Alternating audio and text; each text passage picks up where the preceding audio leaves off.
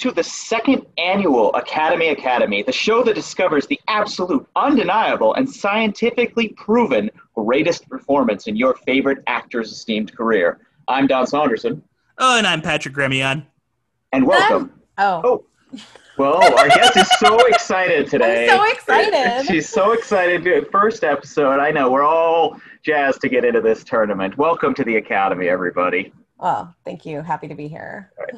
And if- if you haven't already guessed, our guest is can be seen at the Pack Theater and is known as LL Cool Scharf on all of these social medias. We're, we're talking Twitter. We're talking Instagram. We're talking motherfucking TikTok. TikTok baby. Oh yeah. Our guest, Lauren Scharf. Hi, I'm so excited. I'm just so excited to be here. So excited. I, I, mean, love it- Meryl. we all do. That's why we're here. Yeah.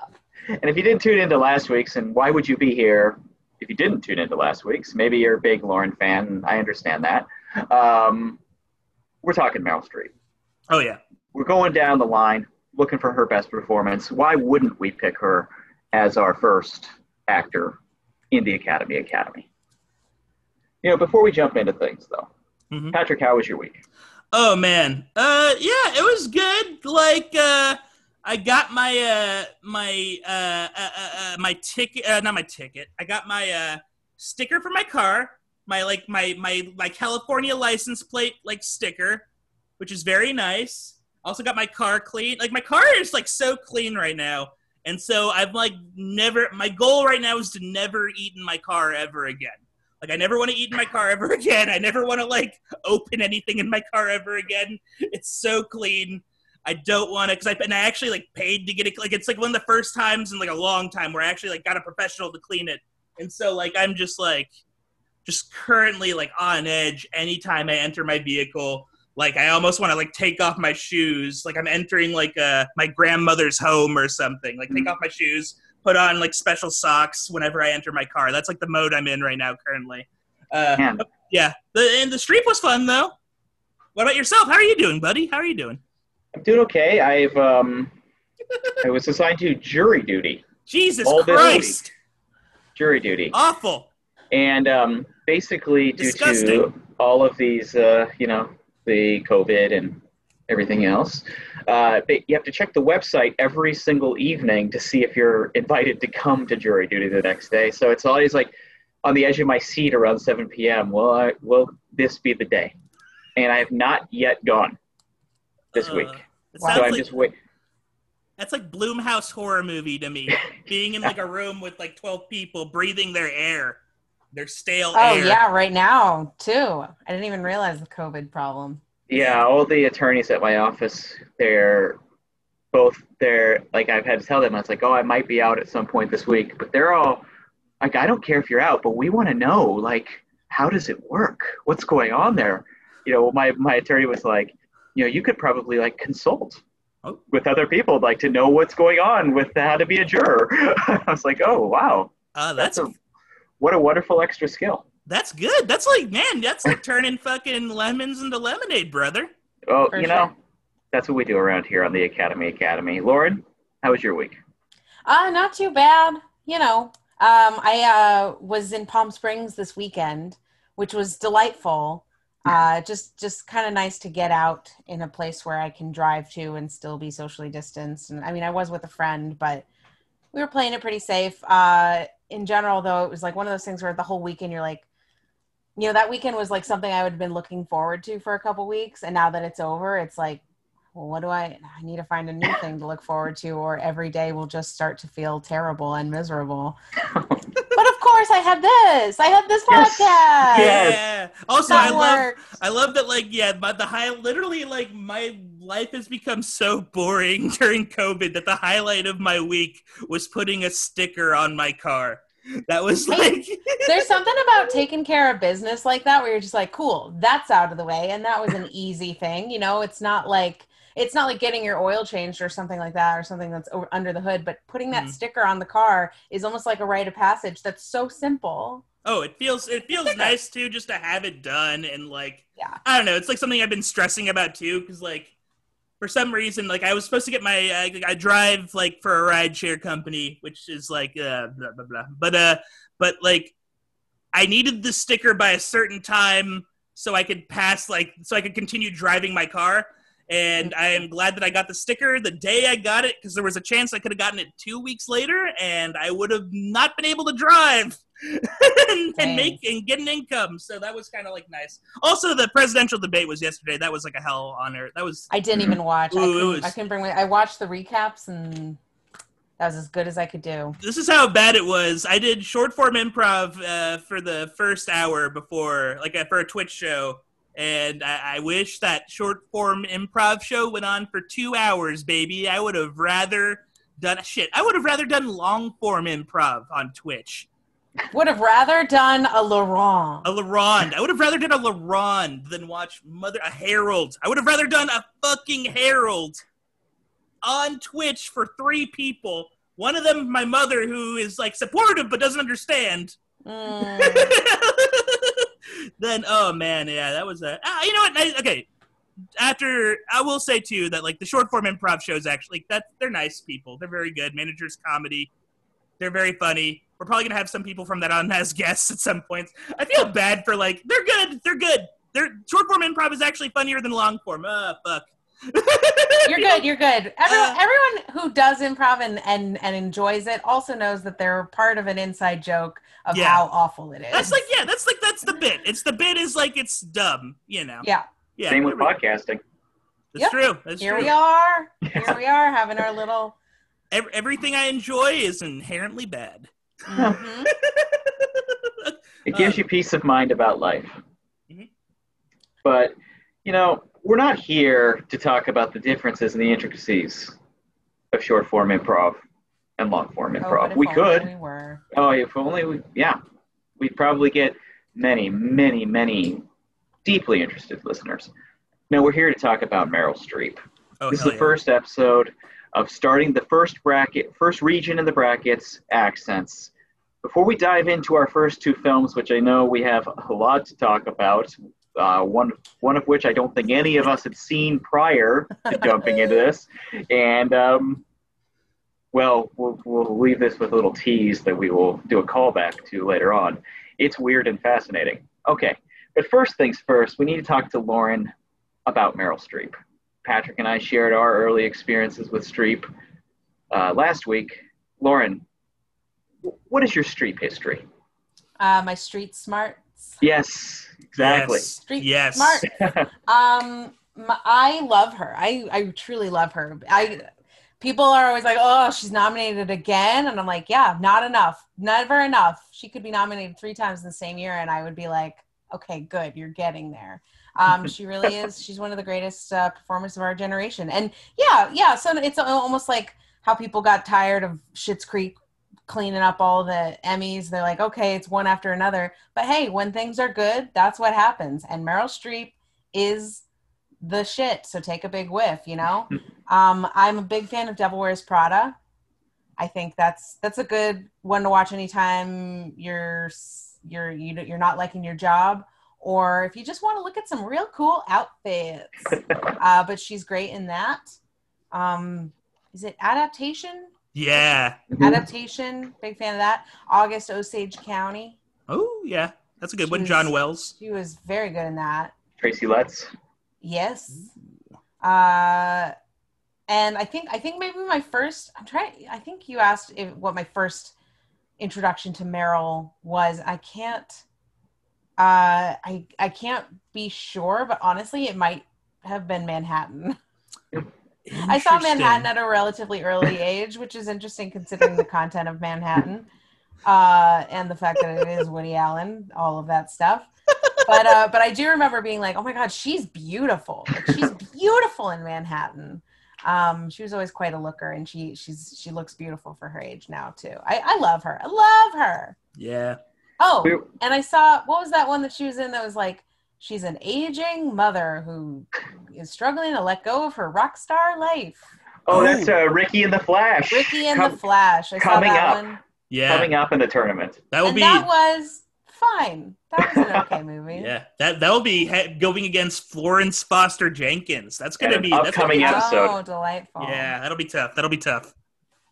One thing uh, we talked about last week, and I don't know if you agree on this, Lauren, is that, like, I guess because we're all like Meryl Streep was established when most of us, by the time most of us were born, that it's just like she's just been ever present.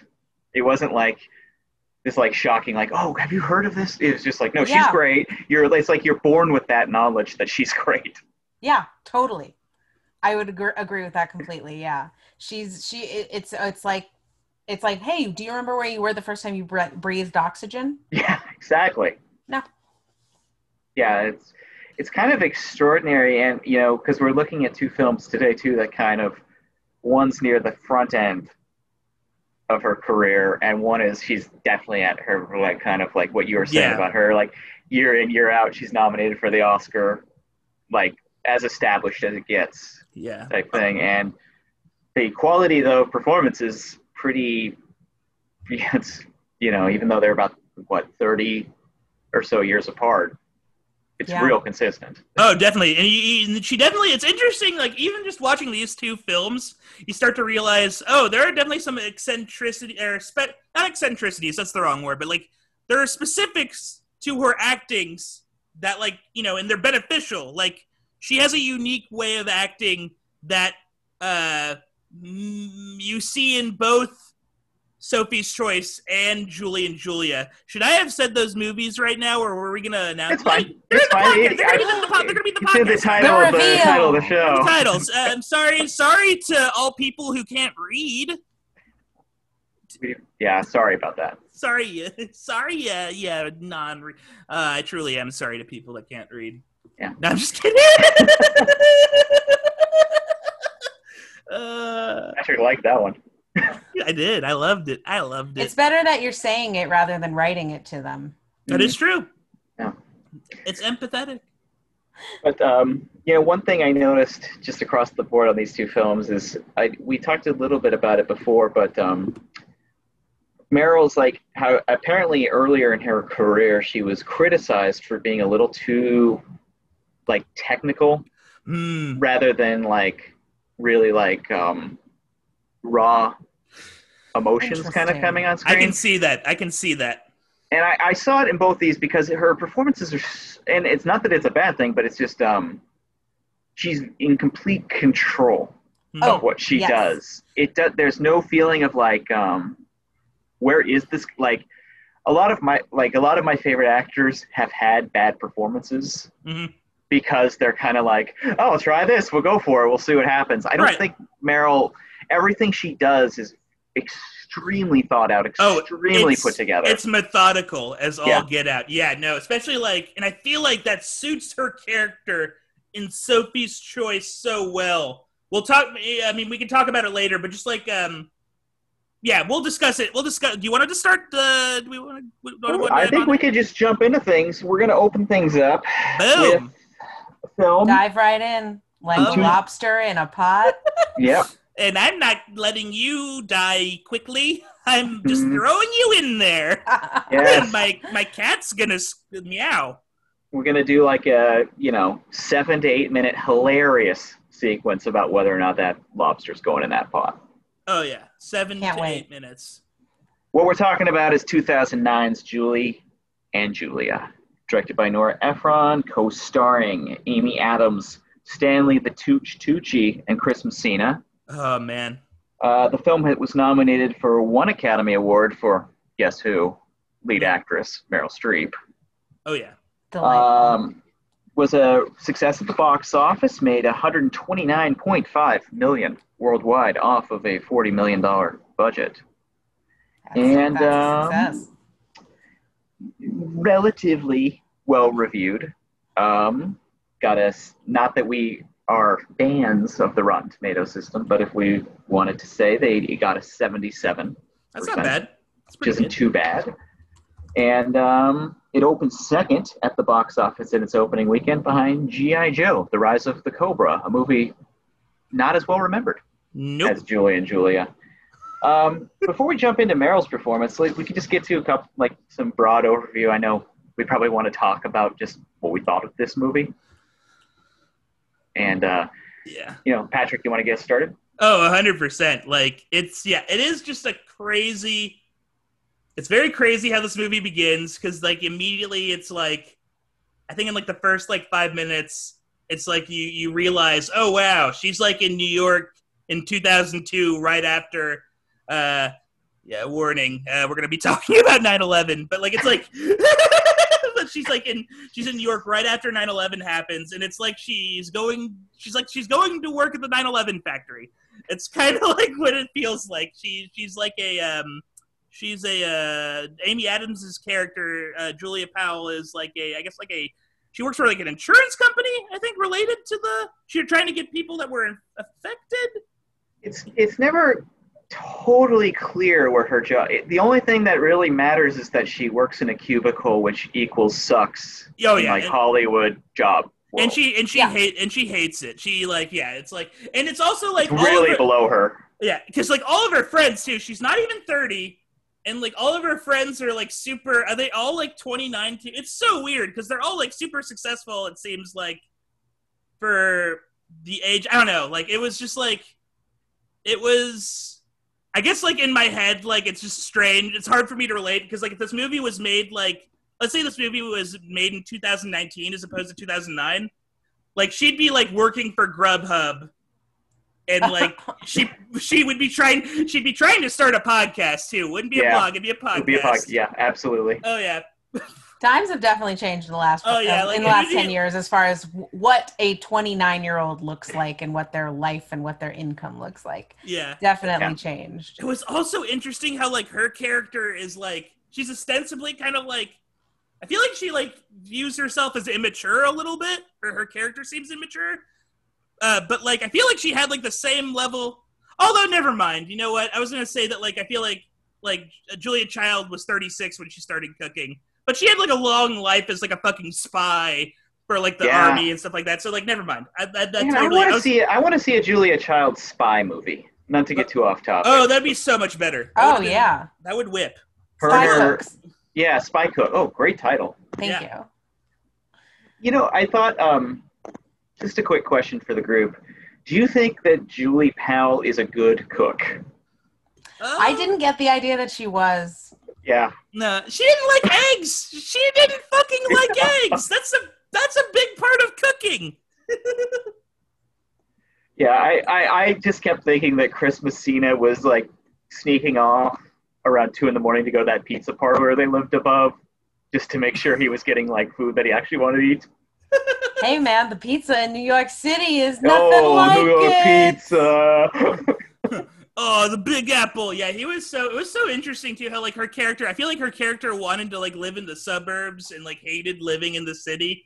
It was an interesting like look into the mentality of that era. I don't it know. was it was interesting because like that you talking about that opening scene where she goes to lunch with her awful friend, her awful careerist friends, Oh yeah. and in any other movie you get this feeling like no she's not like them she's not a careerist she wants to be this like amazing creative artist but no she actually totally wants to be like them and she just hasn't been successful yet Mm.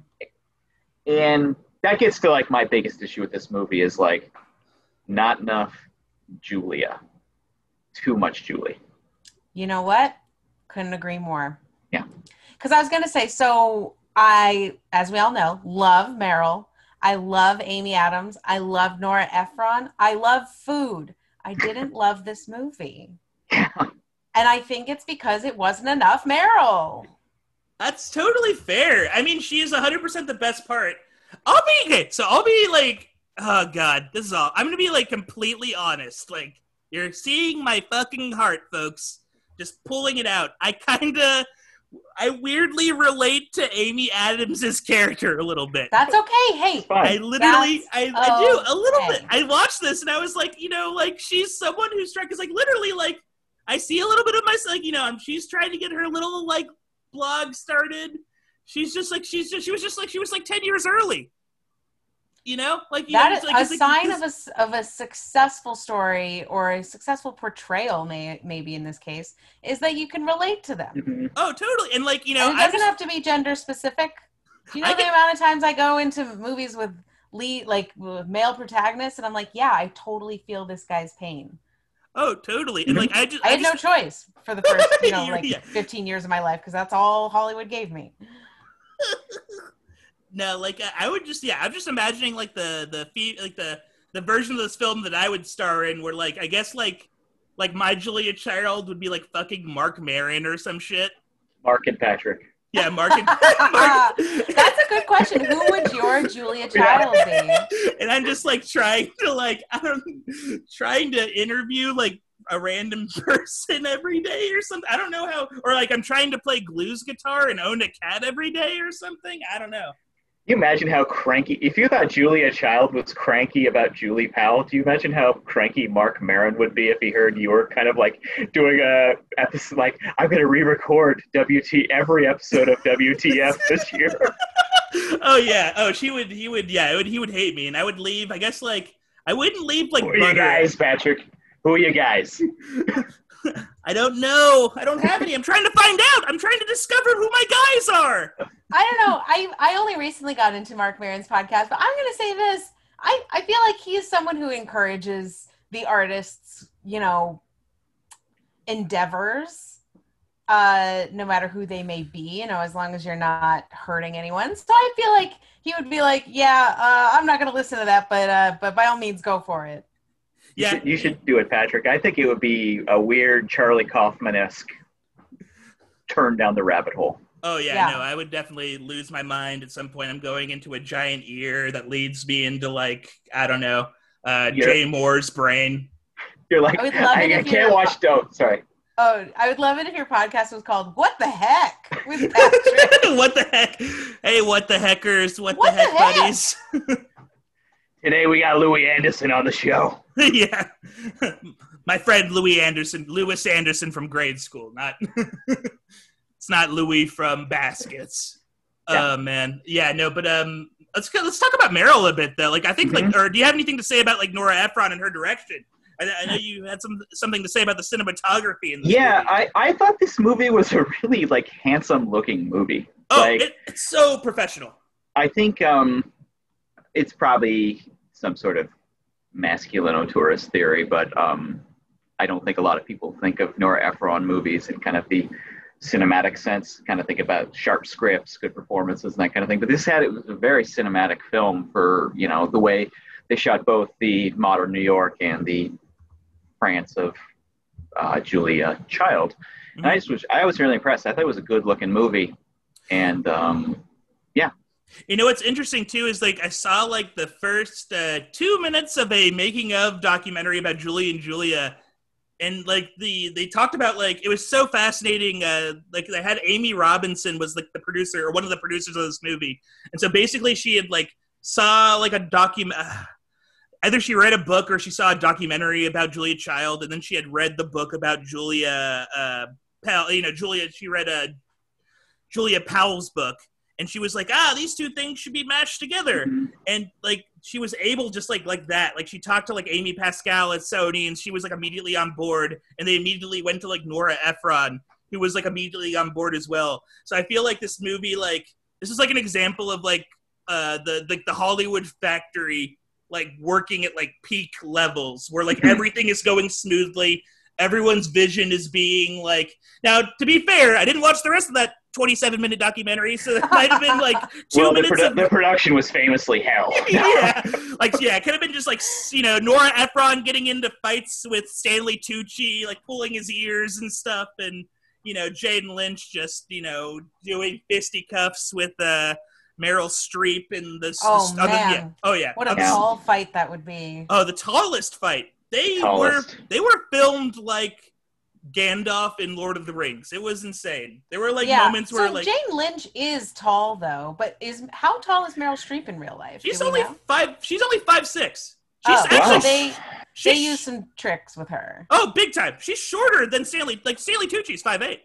Oh. Okay. Yeah. Okay. Stanley Tucci's taller than, and so like they were hundred percent using like you know like some sort of crazy like you know making sure. Also like a, I don't know if it's like a testament to like the makeup or the physicality, but Meryl Streep looks so physically imposing it, it's an it's a really really that was one thing I noticed when I watched it is that her physicality and movement in the film just in general was so precise and so great. Oh, Like it's just you know so not to get back to like improv or whatever, but like getting called out all the time on like your like space work and not just standing there talking to each other. She brought a lot to the table just in her um to her looks and her kind of like head movements. oh, her all of it. mannerisms. Yeah. She's like the mannerism queen. She is so Absolutely. she is so good at like The devil is in her details. oh yeah, the devil wore Prada. Yes. Oh all my full goodness! circle. Wow. Ah, put that on a bumper sticker. If we get to the point, if we ever have listeners, we'll make it into a T-shirt that they can buy, and their friends can be like, "Wow, that's weird. You have a podcast T-shirt." Yeah, and then like it'd just be like my screaming face, and then like the devil wore Prada. Just yeah. Yeah, there is something funny though of making a T-shirt that's like, "Oh, your shirt says the devil wear, wore Prada," like the devil wears Prada. It, is that like a mistake? It's like, no, no, no, no. It's a quote. It's a, it's a Yeah. good quote. You had to, you have to listen to it. It So makes funny. sense. You'll love What, Were you referencing the movie Devil Wears Prada? Yeah, yeah, yeah. But but but like you have to like listen to it. Like it's a it's like a it's a joke among our fan. Yeah. Just one. Yeah, our fan. It's among our fan. Yeah, the person wearing that shirt, my mother. But I thought, um, I thought one of the real highlights to the movie just was the um, chemistry Mm-hmm. between Meryl Streep and Stanley Tucci. Oh, Like, it was Oh. just a lovely couple. Like you could watch them in together in that role just over and over, multiple movies. Make it a make it a damn franchise. oh, a hundred percent. And like the thing too is, I when you watch it initially, like I'll be real, like the first like five minutes I saw of uh of uh Julia Child, I was like, this is a little cartoonish. This is a little muppety. Like she feels like she feels like the human version of one of like the. It's like if she was in Beauty and the Beast, she would have been like a pan. It's like the human version of like a pan in Beauty and the Beast. Like, come here, Belle, let me make you a souffle here today. Like, it's like that level of like cartoony.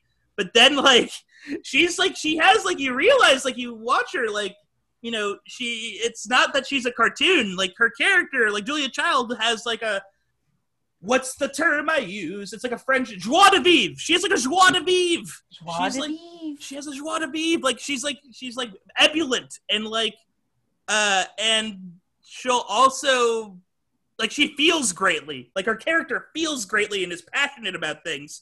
And you Life. even and you get that when like she finds out so she her sister has a child.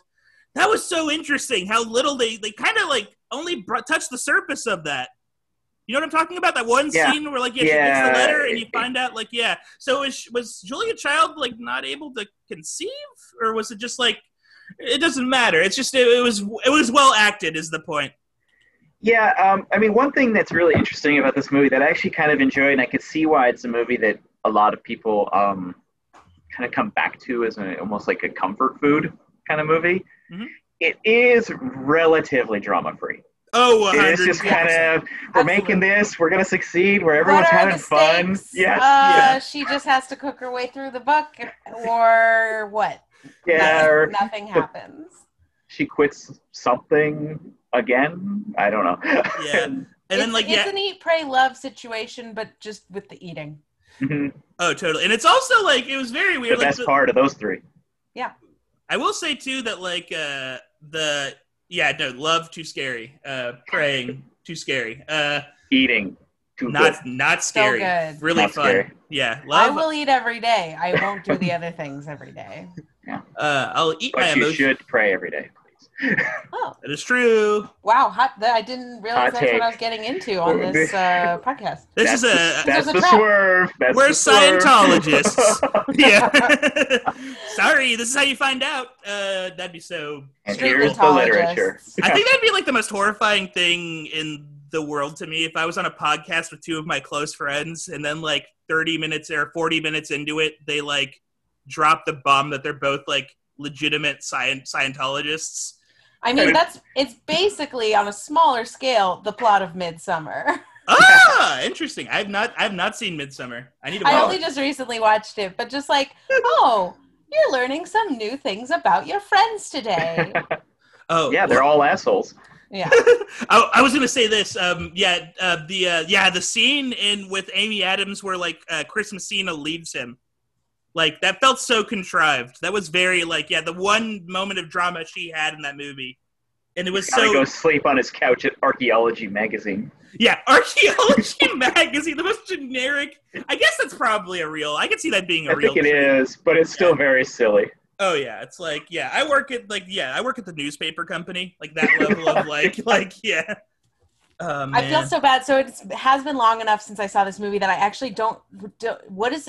Does he leave her just because she's gotten like completely swallowed by this project of hers? Is that? sort of. I think I guess this goes back to what we were just talking about about this movie, like the stakes and the like kind of lack of they drama. really so had to contrive everything. Yeah, it's very fabric. Again, I almost would have preferred it if, like, yeah, like he switched the amount of time that Meryl Streep had with the amount of time Amy Adams had, and then like just get rid of the fucking drama. Like they're they're because it's literally just like she makes something every day, and then Chris Messina is like nice about it. That's all you need. Like it doesn't have to be. It, yeah, like it's, Oh. his, his one complaint seems to be that he's not having sex every night. yeah, that's literally I it. was like, oh, my Yeah. my girlfriend or wife, I can't even remember if they're married. Like my girlfriend's just cooking every day, and all I do is eat, but we Oh. don't fuck anymore. By the by the way, the of the- most that is kind of the drama. also like the most insane part of the movie is when they start having sex to the voicemails of like adulation like oh like, yeah. like they, there's a part in the movie where like there's a point where like she becomes like popular and like like the new york times wants to speak to her like slate magazine like all these Oh, incredible! All the Yeah. all Oh, man, the what a publications. Oh yeah, all the all the all the stars of publishing. Like the, the sky is not bright; it's dark because all the stars of publishing. She kind of gets offended too. She's like, "You don't know the Slate food critic?" yeah, you don't you don't know the food critic of Salon.com. Yeah. Of, we, uh, we we got to talk to you, you. You saying the most insane part, but truly, I think the most insane part of this movie is when they watch the Dan Aykroyd SNL sketch where he plays Julia Child, and they show the entire sketch and just kind of cut back to Amy Adams and Chris Messina like laughing and commenting on it. It's and very, commenting, but having nothing to do at all with any you know You any level of plot the script of the is short. We need something to fill a full ten pages of the script. Uh, Nor- Nora, have I got something for you? A sketch from 1978 with Dan Aykroyd. yeah, I, but I but I will say for like for all its faults though, like I I will say like it is like Meryl Streep is like and we're looking. This is a podcast where we're only looking at the performance. If we're just looking at the Meryl Streep performance, Meryl's like this is like p- peak Meryl in my opinion, and like not like. And I would say, okay, so maybe I don't know what peak Meryl is yet, but this is what I imagine peak Meryl is. Like, I feel like it's Peak like Streep. she's, yeah, in theory, like she's very like in control. There's never like it all feels real even like the goofier stuff she does uh it's like a fully formed character and it's a character i want to see more of. Mhm. uh and like by far the most interesting relationships are between yes between her meryl and uh tucci number one. And tucci's an interesting character too but then like Tucci, and then meryl and her sister. And that's like a really because they're both like the sister's also very tall. Like they're both like yeah like they're both like what like seven five or something it Something feels like like that. These yeah. these WNBA players over Yeah, they- yeah They both play run- power something in that family juice. Yeah, like they're both like yeah, they're the size of Ents. Like she's carrying Stanley Tucci on her shoulder the entire movie. He's got him like a kangaroo, just like a little knapsack. Yeah. Aww. Uh, so adorable. I Little love. Joey Tooch. yeah. But yeah, I think Patrick, you hit on something earlier that this is kind of like when you first start this movie, and we've seen so many of like Meryl Streep's films. This is kind of like at her. I'm a legend. I come out with a movie every year. You know what you're getting. Almost like you know what you're getting. You're getting like this good performance every single year. But it's easy to kind of like take that for granted. It's like you bring up like sports or basketball. It's like, oh, LeBron James is in the finals again. Well, we shouldn't take that for granted. LeBron James is awesome, and that's incredible. And the same goes for Meryl Streep. And you you watch this movie, and the further in you go, yeah, you know what? She could have coasted, but she's not. hundred and ten percent. I do say I, I like as much as she is this very vibrant and interesting, almost almost cartoonish character. Had anyone else played Julia Child in this, I think it would have been even even it would have been too cartoony. It would have been like they wouldn't have done it justice as she did. Oh, 100%. Yeah. And it and and it's like it's difficult like that is like Julia Child is like a weird cuz if you watch like old Julia Child's videos, like she had that accent. She was like a larger than life character in her like you know, you have I to think it would have rec- felt like Mrs. Doubtfire or something. if it was Oh yeah. That's else. a yeah, you watch this. That's like the first thing yeah, I think yeah, like John and I Yeah. yeah, it's um, it's. Did we? I think we did. I don't. um, Boy, this has been going on. Uh, did we talk about the fact that the accents category that she's from Pasadena? Yeah, she's no, we have not. We have not talked Okay. about that. All right. So when we first put this together, like accents from all over the world, I had no clue Julia Child was actually from Pasadena. I had no idea either. I Oh, thought it was a French thing. Yeah. Oh, it's so weird, yeah. And then like, yeah, you have to like look like at her, like, yeah. So her, uh, her father, as per Wikipedia. Now this could be like some ne'er do well putting in fake knowledge. Oh man, Uh, hate so- that. Oh, I will if if I find whoever you are who faked this, I will I will hunt you down, buddy. I don't like it when people. Although when I was like 14, I would. I would regularly go on Wikipedia and like write fake stuff like all the time in, in high school. I, I once erased the friends because it was like I don't know. I was a little. I was a Did you little. s- did you say I once erased like the Friends Wikipedia page? No, I once erased the France the France Wikipedia page. Okay, I just I once like just as good. yeah, and it was gone for because this was like back in like what 2005 2006. So that was like it was gone for like five minutes Yeah. probably. It was fun. Like to have that power is fun uh, as a young too much, lad. too much power. Too much Oh power. yeah, but her, uh, but uh, Julia Child's father, uh, John McWilliams Jr., uh, who famously in the movie uh, was a big old fan of uh, what's his face, uh, McCarthy, uh, Joseph McCarthy. That was interesting. Uh, he was a Princeton University graduate and a prominent land manager. So like, yeah, he 100% had this like Boston Brahmin accent. Like it was like aristo- American aristocracy. I feel like that's like her because that's like their accent, right? Yeah, I mean, it's almost as if, like, a very American way. It's like, well, we have to prove that we're like rich and fabulous, so we'll make up our own accent and just go with it, and people buy it. Oh wait, here we go too. Child's maternal grandfather was Byron Curtis Weston, a lieutenant governor of Massachusetts. There we go. And then- and then her Wow. mother was a paper company heiress. Wow, it's a lot. Wow. It's a lot. That's a lot going on. Yeah, Yeah. so it's it's interesting. It goes to show just how versatile Meryl is. When the accents category, she's from Pasadena, and it still works in the Oh, accents yeah. category. Still, Holds yes. Although one thing, um, we were watching a film for that we'll be covering on a later episode as well this week. eh, That my wife brought up was the fact that is Meryl doing an accent in every movie Mhm. that she's in, some level of a voice. Maybe. You know, I don't know, because she does have a. There is a distinct lightiness of with which she speaks in real life. The the yeah no, there are sometimes where she is just plain old Meryl, mm-hmm. like in her in her dialect, the But yeah, Meryl it's, dialect. it's interesting because it definitely seems like she she builds her characters out so much that that's something that at least crosses her mind, even if she's not playing like you know an Italian woman or something like that. Yeah. Fun fact about Devil Wears Prada is that in the book, her character is supposed to be British, but she doesn't have a British accent. No, she didn't. Interesting. Yeah, Mm. I mean, she's supposed to be Anna Wintour, so Yeah. British. So it's going to, uh, this is only for the benefit of Patrick and Lauren, and I will describe it. Uh, holding up a copy of our autographed Julia Child cookbook oh. oh damn. that we have. Holy moly! You've By the OG sitting herself? on that fire for sitting on- half an hour. Oh Yeah. man, we might have to like. I might have to s- take a picture of that for the Twitter, the Twitter Yes. feed. That's yes, which we have. Yeah. Oh yeah, we Oh, have yeah. him. We have him. Oh yeah, I I, But- I, I set it up. And if any of our listeners are interested in a follow-up episode in which we cook something from this cookbook, we're up for it. So let us know. Also, if you're interested in uh, a uh, uh, uh, us like uh, uh, doing an homage to the SNL uh, short where like I try to cook something, but then I cut off a bit of my finger and bleed out slowly. You can 100. That's like a ten dollar Patreon. Five dollars gets you the meal. Ten dollars, I'll slowly bleed out and die. I believe that's the ten dollar tier for everyone's Patreon. yeah, I will. I will maim myself.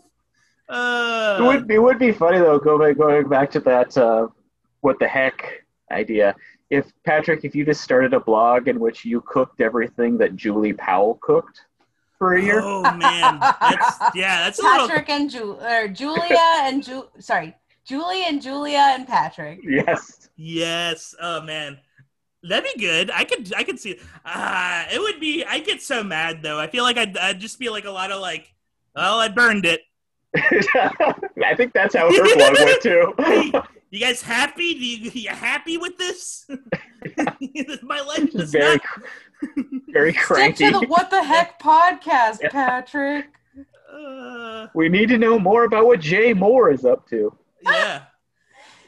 Jay Mohr and uh, I don't know Shawn Wayans.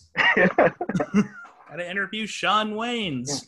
Uh man, uh, do we want to? Is there any like final thoughts on Julie and Julia before we move on to? Uh, I do Sophie's- have one final thought. Okay. I didn't even realize this until like you guys were talking about the Tucci and the Streep, how both both Meryl and Stanley Tucci have been in another movie together, as well as Amy Adams and Chris Messina have worked on another project together. Yes. How Oh, crazy is that? That is Uh, interesting. Stanley Tucci is an employee of hers in Devil Wears Prada, and so that's an interesting dynamic. And also, I th- I'm pretty like his character is gay for sure in Devil Wears Prada, um, and uh, Chris Messina plays the love interest uh, on Sharp Objects on Yeah. HBO. Oh, great show, interesting. by the way. I've heard Sharp Objects is incredible. I I, want to. I liked loved it. I liked it I loved it. Uh, in a world of, of a lot of fast moving, fast talking, crazy action TV shows, which don't get me wrong, are great. This was one where you slow down and you really Mm. have to pay attention to every like even even little slight things that happen. And it, I th- I just thought it was really well done. And Amy dr- Adams was really good in it. Drunk Amy Adams driving around listening to Led Zeppelin for 15 minutes of an episode is a show that I'm interested in watching. Fucking incredible. That's pretty It- good. You know, um, that was one thing though that I think really is kind of the highlight of this movie is the chemistry between the two couples. Yes. I think that Mm. they all play off of each other so well, Yes. and that kind of makes it, especially the Julie portion, Yes. kind of manageable. Oh yeah, like and it's like yeah, and it's like it, this is like a it's a Hollywood production. Like everything, even if like the content of the film isn't necessarily at its peak always, like all the actors are like A plus caliber. Like even all the little supporting bits, like you know Mary Lynn Ri- Rajskub, I think is how I pronounce it. I'm probably pronouncing it wrong. It's all good. Uh, but I know who you're talking yeah, yeah, Yeah. yeah. She's like she's uh she's like uh she's wonderful. Like all the little bit before Jane Lynch is an excellent in this as Meryl Streep's uh sister. Like it's just a yeah, it's a well cast film and even like like Amy Adams, I think like if it her role would be unbearable if it was like an actress, an actor not at her caliber. Like a hundred percent. Like yeah, she makes it any goodwill that character has comes from her performance. Mhm. Absolutely. Yeah, I agree. Yeah, I think um, this is yeah, like what we were all saying. This is a this is a comfort food movie. It Oh. not It's not going to really like change the world or anything. It's Nope. you know, kind of what like three stars was kind of invented for. Oh, 100%. Like to me this is almost like uh it's like, you know what, man? It's like uh maybe not in and out. I would say like it's like McDonald's, like but like I like a McDonald's cheeseburger. It's like a McDonald's cheeseburger, no pickles. I'm eating that shit in my car. I'm I alone. It's a little depressing, but it's also I'm having a good time. Yeah. Try You not know- to look at other people eating their food alone in their car as well. You go no pickles? I'm no pickle, brother. Me too. Me too. Hell Oh, yeah. I will be there and I will take y'all's pickles. All I love me some pickles. Take my right. picks. So after this, we're all um, going to break all social distancing rules, ride in the same Yes. car, and eat a bunch of McDonald's together. And I will Yeah. I will take my pickles out of my with with but your in- with in- your grubby Sweat- little mitts you're Oh, gonna yeah. slide them into your sa- oh and you'll forget at first so you'll have taken a bite of your burger and then you're like oh oopsie doops i forgot that you wanted my pickles you're gonna pull off that top bun slide your little grubby mitts in there pull out a pickle and then you're gonna hand feed it to me yes. Oh now, man. Patrick, do we have to take off our shoes before getting in your car? Uh, yes, you have to take off the shoes. But Okay. Then, yeah, but then. you And, but we can still. But you're breaking the rules about eating in your car. Oh yeah, we're breaking the rules. There's, We're breaking there's the always going to be the day. It, it, it'll be a gradual thing. Like one day it'll be like, you know what? It's a, it's, it's um, it's just a piece of bread. You know, it's Yeah. just Yeah. like a bag of That's just- chips. That's just a loose And then, piece and then of one bread. day you're gonna be like, okay, you know, it's just it's just like a, a sandwich. And then one day you're gonna be like, it's just a matzo ball soup. Yeah. Yeah. yeah. It's just a a, a, a beef burg- burganaise. Yeah, it is a is a steady slope, but you'll get you'll get back to the point where you just trash your car. Yeah. It's We have, just we, have a, we have an intervention with Patrick where we're like, "You're eating soup in the car again." no, I need this. I I'm did like- once spill matzo ball soup all over my passenger seat, and you know what? It made my car smell really nice. The next couple times I, I was like, "Oh, it smells so good in here." I think I've looking actually, at the bright side. I think I've actually done that before too because I once brought matzo ball soup for a uh, a crash this Passover for our improv team's show. oh yes, Yeah. And sounds I, like a good party that was. I remember yeah. parties. oh yeah, I made I made matzo balls. Uh, twas good. I made them with like coconut oil though, so it was weird.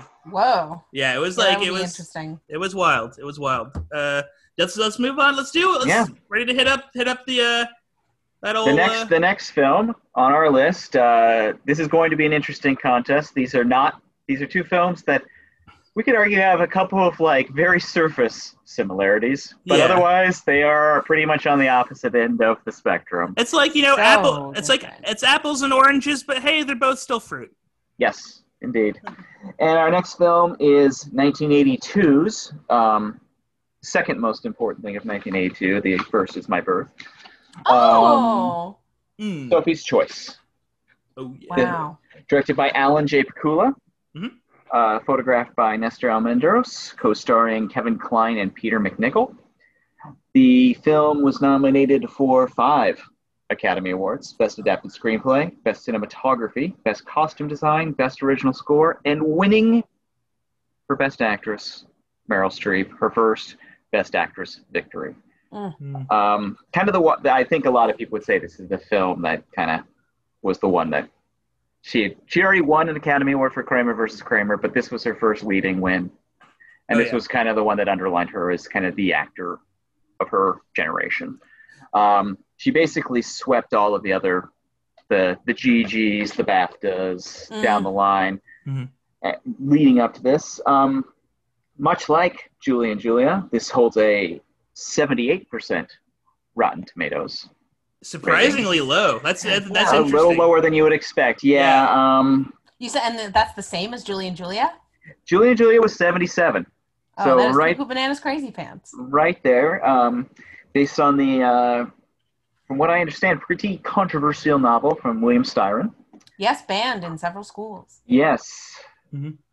And um, shot in mostly New York City, but the flashback scenes shot in Yugoslavia. Huh. That makes and sense. Um, the uh, little back fun background fact here: um, Styron wrote the novel with Ursula Andress, the early Bond girl, in Uh, mind as his kind of visual for Sophie. And then when they um, when Pakula took over um, to make the film, he wanted uh, Lee Ullmann, uh, Ingmar Bergman, one of Ingmar Bergman's favorites and uh, former romantic partner to Bergman. Uh, but uh, Meryl was extremely determined to get the role, and um, she like somehow obtained a copy of the script. It was not given to her. She figured out a way to get a copy, and uh, threw herself on the ground begging Pakula to give her the part. Wow. Just like in the scene where she begs the Nazi to release her son. Yikes! Yes. Art imitates life, imitates art. Yeah. I wonder if yeah, is that the actor's pain she oh went to for that scene? Like, oh, you gotta, you gotta. and uh, yeah, so this is kind of the film that I think kind of established the just kind of everything that the kind of almost cliches that everyone says makes Meryl great. It's you know we got the accents, we've got the commitment, we got the kind of heavy duty drama. Emotional roller coasters in every scene. And Oh, one big scene actually has a real roller coaster. Yes. Oh yes, yes, yes. I That's a love happy time, that is like my favorite like that little that weird montage where they're just in like the old school Coney Island like doing rides that are probably very dangerous or illegal nowadays. Mhm.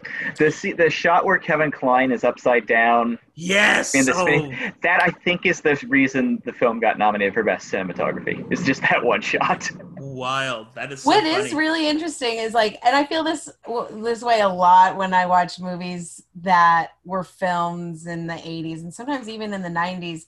Of just like you see, like obviously we're supposed to know that their relationship is not ideal, but I see that first scene, our first introduction to the to Kevin Kline and Meryl Streep.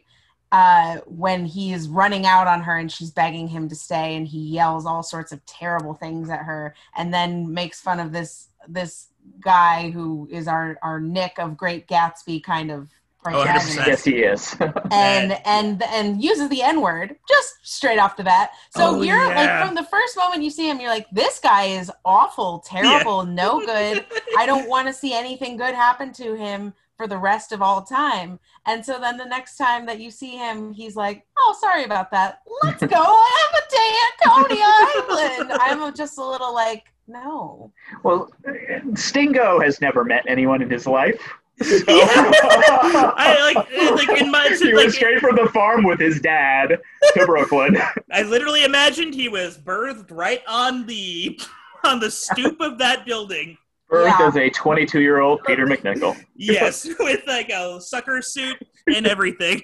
Sear sucker suit. There we go. Kevin Kline was the first person he'd ever met. What an introduction to city life. Yeah, he's just uh, yeah, he's Peter Sellers' character and being there. Like Yeah. but uh, oh man, yeah, he is such a like. It is interesting that like we have to like experience in both films. You have to experience Streep through like these filters of like less Yeah. interesting people. Like I Yes. just Oh yeah, God, it's- like I just like and don't get me wrong. I think like Peter MacNicol like he's not terrible in the performance, and I think part of his performance is that he is like this like you know wide-eyed bushy-tailed uh, youth who's like moving to new york and he doesn't really like he's in over his head and these two uh, Virgin. yeah oh big yeah, yeah big time We'll, we'll get to that. oh yeah like that whole yeah insane uh, But- but I think like I think the unfortunate thing for Peter MacNicol is that he he's a good actor teamed up with two great oh actors. totally and they, they're like both of them in their own way. I mean, yes, the cl- character Kline plays is a is a difficult to put it. I guess the most polite way I could put it, the difficult man. yeah Um, Kevin Kline's very charismatic. oh though, and he's, he's a very watchable performer. And he and Meryl Streep are so like theater trained. Like she went to Yale, he went to Juilliard. Like they come at it in this big, huge, committed way. He's like he's such a good partner to Yeah. Streep on screen. oh yeah I feel they- like Peter is just kind of third wheeling them both oh both- hardcore in rom in romance and in talent. It's just he's, they're there and he is also there. What's Oh, he man. doing there? and unfortunately, he kind of is our lead character. It's like Yep. Sophie's choice, but it's Stingo's story. oh yeah it's stingo's tale Stingo, Yeah. what a name! oh yeah no man thought it was stinko for like the first until until he corrected it himself It was only because I had the subtitles on that I was like, oh, okay, Stinko. I, I heard that correctly. I was like, the fuck? is- Why am I watching a movie about Stinko? What the fuck? I want to see a movie about William Styron in his like writing area going, character name, character name for this narrator. It's got to be good. It's got to be something that you know really sticks. I mean, they you know you mentioned Gatsby and you mentioned Huckleberry Finn. Stingo. Yes. Stingo. Stingo. Yeah, it's like hmm, Sounds like a game on Price is Right. Oh God, does. yeah. Sounds I- like an Australian Right up- mobster. To the Stingo. But I think like, and I, I wonder if you guys agree with me on this. It's like this movie takes some time to unfold, and it Yes. might be because it came out in '82. It's something that has always been there. It's not something like we went to the theater and we're like surprised by, Mhm. and even to like just to the extent that it's become kind of like a hacky joke. Oh, that's a real Sophie's choice. Oh, Yeah, big so- time. Waiting around for the damn Sophie's choice. Yeah. if I can, if I can, this is.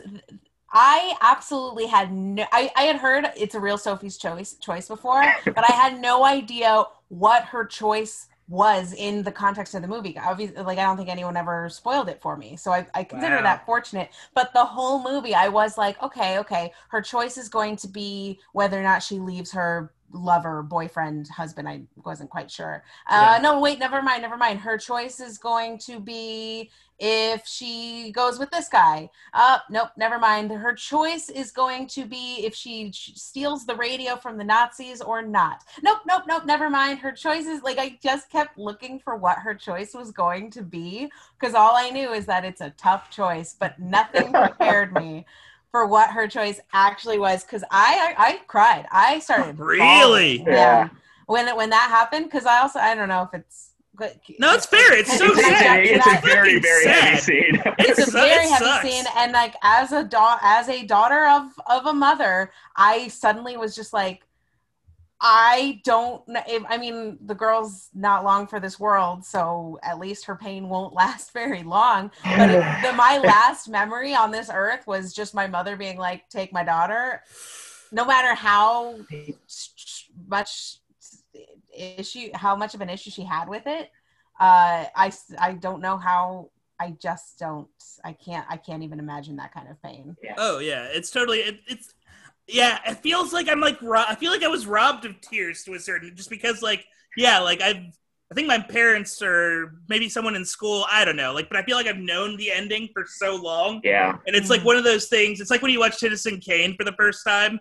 But you've already had like half of Citizen Kane ruined for you because you've like you know you fucking watched Tiny Toons and the Animaniacs and like oh yeah every, you've taken a film class and like yeah it's been like it's been subtly and it's been referenced in like every film ever yeah uh, i've never so- seen sixth sense but there's literally Oh, no yeah. was I, I got a quick digression about my favorite. I don't know if you all have this, but um, when I was in um, my my favorite story about having something spoiled that I never wanted spoiled was um, I was like an, er, a young movie fan, and I was in um, Dawn. I know it was very Little innocent. Donnie loves to go Uh, to the movies I think I think Usual Suspects came out when I was in seventh or eighth grade, and I desperately wanted to see it because I was already reading about like, oh, that was a hit at Sundance, you know, shit like that. and we, I went with my friends, you, you know, when you used to go to like a movie for a birthday party, Mhm. and he was like, we're gonna go see Mortal Kombat for my birthday. So we all went and saw, like he, me, and all of his friends went and saw Mortal Kombat. At the same time, his mom and his aunt, who drove us to the theater, oh my they god went and saw Usual Suspects. We get in the van moms. after it's over, and they're like, "Can you believe the crippled guy could walk?" and he did it all. And I was like, "No!" oh my gosh. Uh, It moms. just shattering, and I was like, "I wanted to see that. More than Mortal Kombat." definitely. Yeah, and don't get me there you go it, first. it sucks that the more you do care about something the more that you will be on the lookout for for you and, and impossible like i think it's it's very possible someone spoiled sophie's choice for me at some point in my life but because i had nowhere in my head like oh i need to see this movie i really want to see this movie it Right. didn't stick with me like they might have said like oh well she gets to a concentration camp and she by the way spoiler alert for the listener yeah so she gets to a concentration camp. She has to choose whether to give up her son or her daughter. But I probably was just like, oh, cool. I'm going to file that into my short term memory. It will barely make an impression and it's going to go out the other year. Um, so yeah, I just was, I actually thought it was an abortion story. That's what I, because that's what I always associate choice with. I was like, oh, she's probably a woman who gets pregnant and has to make a choice on what. And and so like the first scene, like one of the first scenes when like he can hear them making love. Oh yeah, above him. I was like, "Oh my god, that's the baby being conceived." I Mhm. guarantee it. Because then the next thing we know, they're fighting. I'm like, "Yep, he's gonna leave, and she's gonna have to make the difficult decision of a woman in the 40s Like or late or yeah. early, Mhm. yeah, 50s or whatever, uh, to keep or uh, or abort a pregnancy." And that's what I thought it was going to be about. And then it obviously wasn't. I thought the entire movie was going to take place during the war in Europe. And like that was my impression because I knew the ending. And I was like, "Oh, and like there's like a love triangle in the midst of all this terrible things." And, like, and I was like, "What the hell are they doing at Coney Island for an hour?" Oh, totally. It, it's weird because it's like a movie that just like it gets so dark. Like it gets darker and darker as you go through. And it's And, like- a couple like mini movies within movies Yes. within the movie Oh, where you're uh-huh. like you almost forget. Oh yeah, I forgot about present day. I thought I was watching a Holocaust movie. Uh huh. And then I and think the, in, oh, go ahead, Patrick. I was just saying they'll just they'll drop like bombs in the movie that like like that 100 percent change the context of the movie too. Yes. like very flippantly. Like there's like that one scene where like you know the for like the first hour and a half of the film you're under the impression that uh Kevin Kline's character Nathan, correct? Mhm. Yeah. Yeah, Nathan. Like he's like he works at Pfizer. He's like an eccentric uh, hipster that works at Pfizer.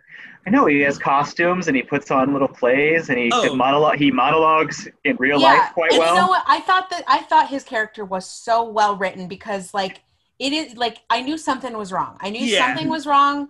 Like he's a narcissist. Uh, he there's I knew something had to be up. Oh, same here.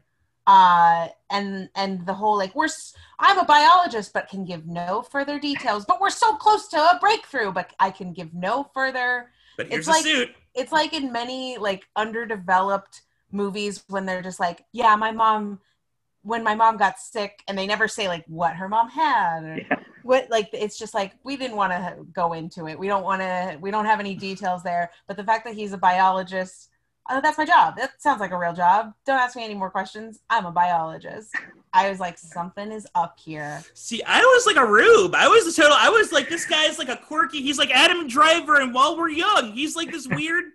I weird think um, the second he got he showed his secret room that was one cork board away from like full scale conspiracy like connections and that kind of thing. I agree with Lauren. I was like, he's something's going on oh, I knew. I knew that. Like, I knew that his character was obviously like. I thought it was gonna be like a what's the term? Like uh bipolar. Like I thought he was gonna be like a bi. Like yes, was like which yeah. which would have kind of made sense too. Yeah. Although like he was so like yeah, that's almost like rude to bipolar people probably. it's a, it's, a, It it's such an incredible performance that he could be so charismatic though and be so like wildly all over the place. yeah. Yes. And- And but- how it's written. And it's interesting too how like by the end of the movie it makes initially like I was like with in Lauren's zone where I was like, why the fuck is Meryl Streep's character hanging out with this like lunatic? Like there is like that energy, but like they do a I do think they do like a decent job in the end. Like it's like okay, I can see why she's on this like she's on a self-destructive path. Yeah, she has a like- terrible relationship yeah. with her father. So not to sound like a, make it like a cliche, but there's a little bit of daddy issues there. Yeah. And she came from this. She, she women in general at the time, their their happiness and well being often relied on a man. So Yeah. to have that man leave, they're at his beck and call to get him to come back, um, no matter what. So so it's it they I think they did a great job, yeah, justifying Yeah. yeah. Well, especially because like- terrible to her, but I think What- she. I think she also wants oblivion too. I think Well, especially after yeah, like I I, think she, she's punishing herself a little bit almost. yes. At the end of the at the end of the day, you know, it takes two hours and twenty minutes to get there, but she's Yeah. not, she's not going to recover from her choice. I, oh Yeah. no like, way. there's no way to get get over that. Yeah, I will say like it is like it's like I will say this movie is kind of stodgy. Like this is a cr- uh, maybe not crusty. That's the wrong term, but it's like an old like there's something very like old school about it in a way like or like it's or it's like I don't know like the like the like like especially like the, the way that they use the the the, the, com- the composition like the the co- Marvin Structure. Hamlisch yeah the Marvin Hamlisch score Definitely a little I think, um, yeah One oh, one thing I one thing I read is that um, this had like extensive, like theatrical like uh, rehearsals going into it, and I think um, Pakula kind of got really into, especially got into Meryl and Kevin Kline's kind of performances. So it was a lot more like would have set up a camera and let their faces and their movement do the work Mm. Yeah. for it, and that kind of didn't. I was really surprised because this movie's photographed by the same man who did uh, Days of Heaven, which is one of my favorite movies Oh yeah. ever made. It's one of the most visual movies ever made, Mm. and this movie didn't have a lot of that No. touch to it, which No. was kind of surprising to me. It's almost like it's so weird. Like I did a podcast uh, recently where it was like we were looking at Nicolas Cage films and we did Leaving Las Vegas, Mhm. and like this movie kind of had it's you know totally different movies, but it did have a little bit of that energy where like this movie is like so dependent on like two the lead two leads performances. Yeah. Like I think like the movie is built around Meryl Streep and built around Kevin Kline, and, and uh, yet it's Stingo's story. ugh, Yeah. unfortunately, That's it's- why it's so Gatsby, and it's just like he's there so that he can tell us the story. That is the Yeah. only reason that they uh, Yeah. would include him in their lives. we need like yeah we, we Except have- for um, one very very important scene that I would be remiss if I didn't bring up: Oh, Stingo's date. Yes. yes.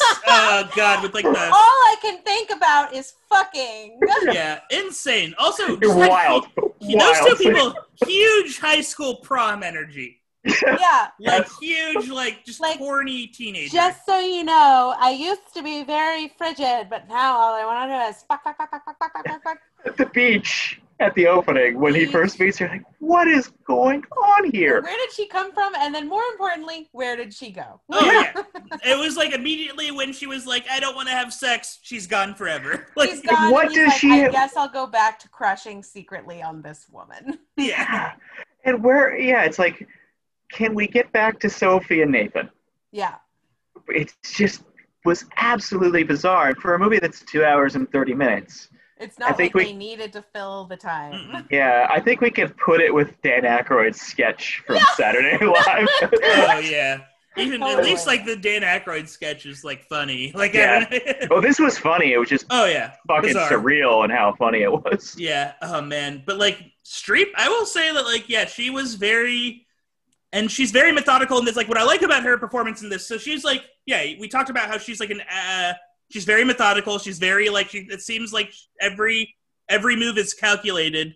And I think that type of performance fits perfectly with a character like uh Sophie in the sense that she is like it's so funny. Like she's putting her whole heart out there for Stingo multiple times throughout the film, but because like she's like she speaks in you know she's originally Polish. She speaks German and like twenty other languages, and English is like honestly probably the one she has the least grasp on. Like there has to be that level of methodical. Like even though like there has to be this calculation involved in her showing her grief because she's having to translate the grief from like Polish to English, if that makes sense. You know what I mean? Yeah. And so I think that like really, it really, I think it adds to her performance in the movie, and it's very interesting to see someone like having to be, like having to grieve in a different language to some for someone must be a fucking pain in the ass. That's like one thing I got from this movie.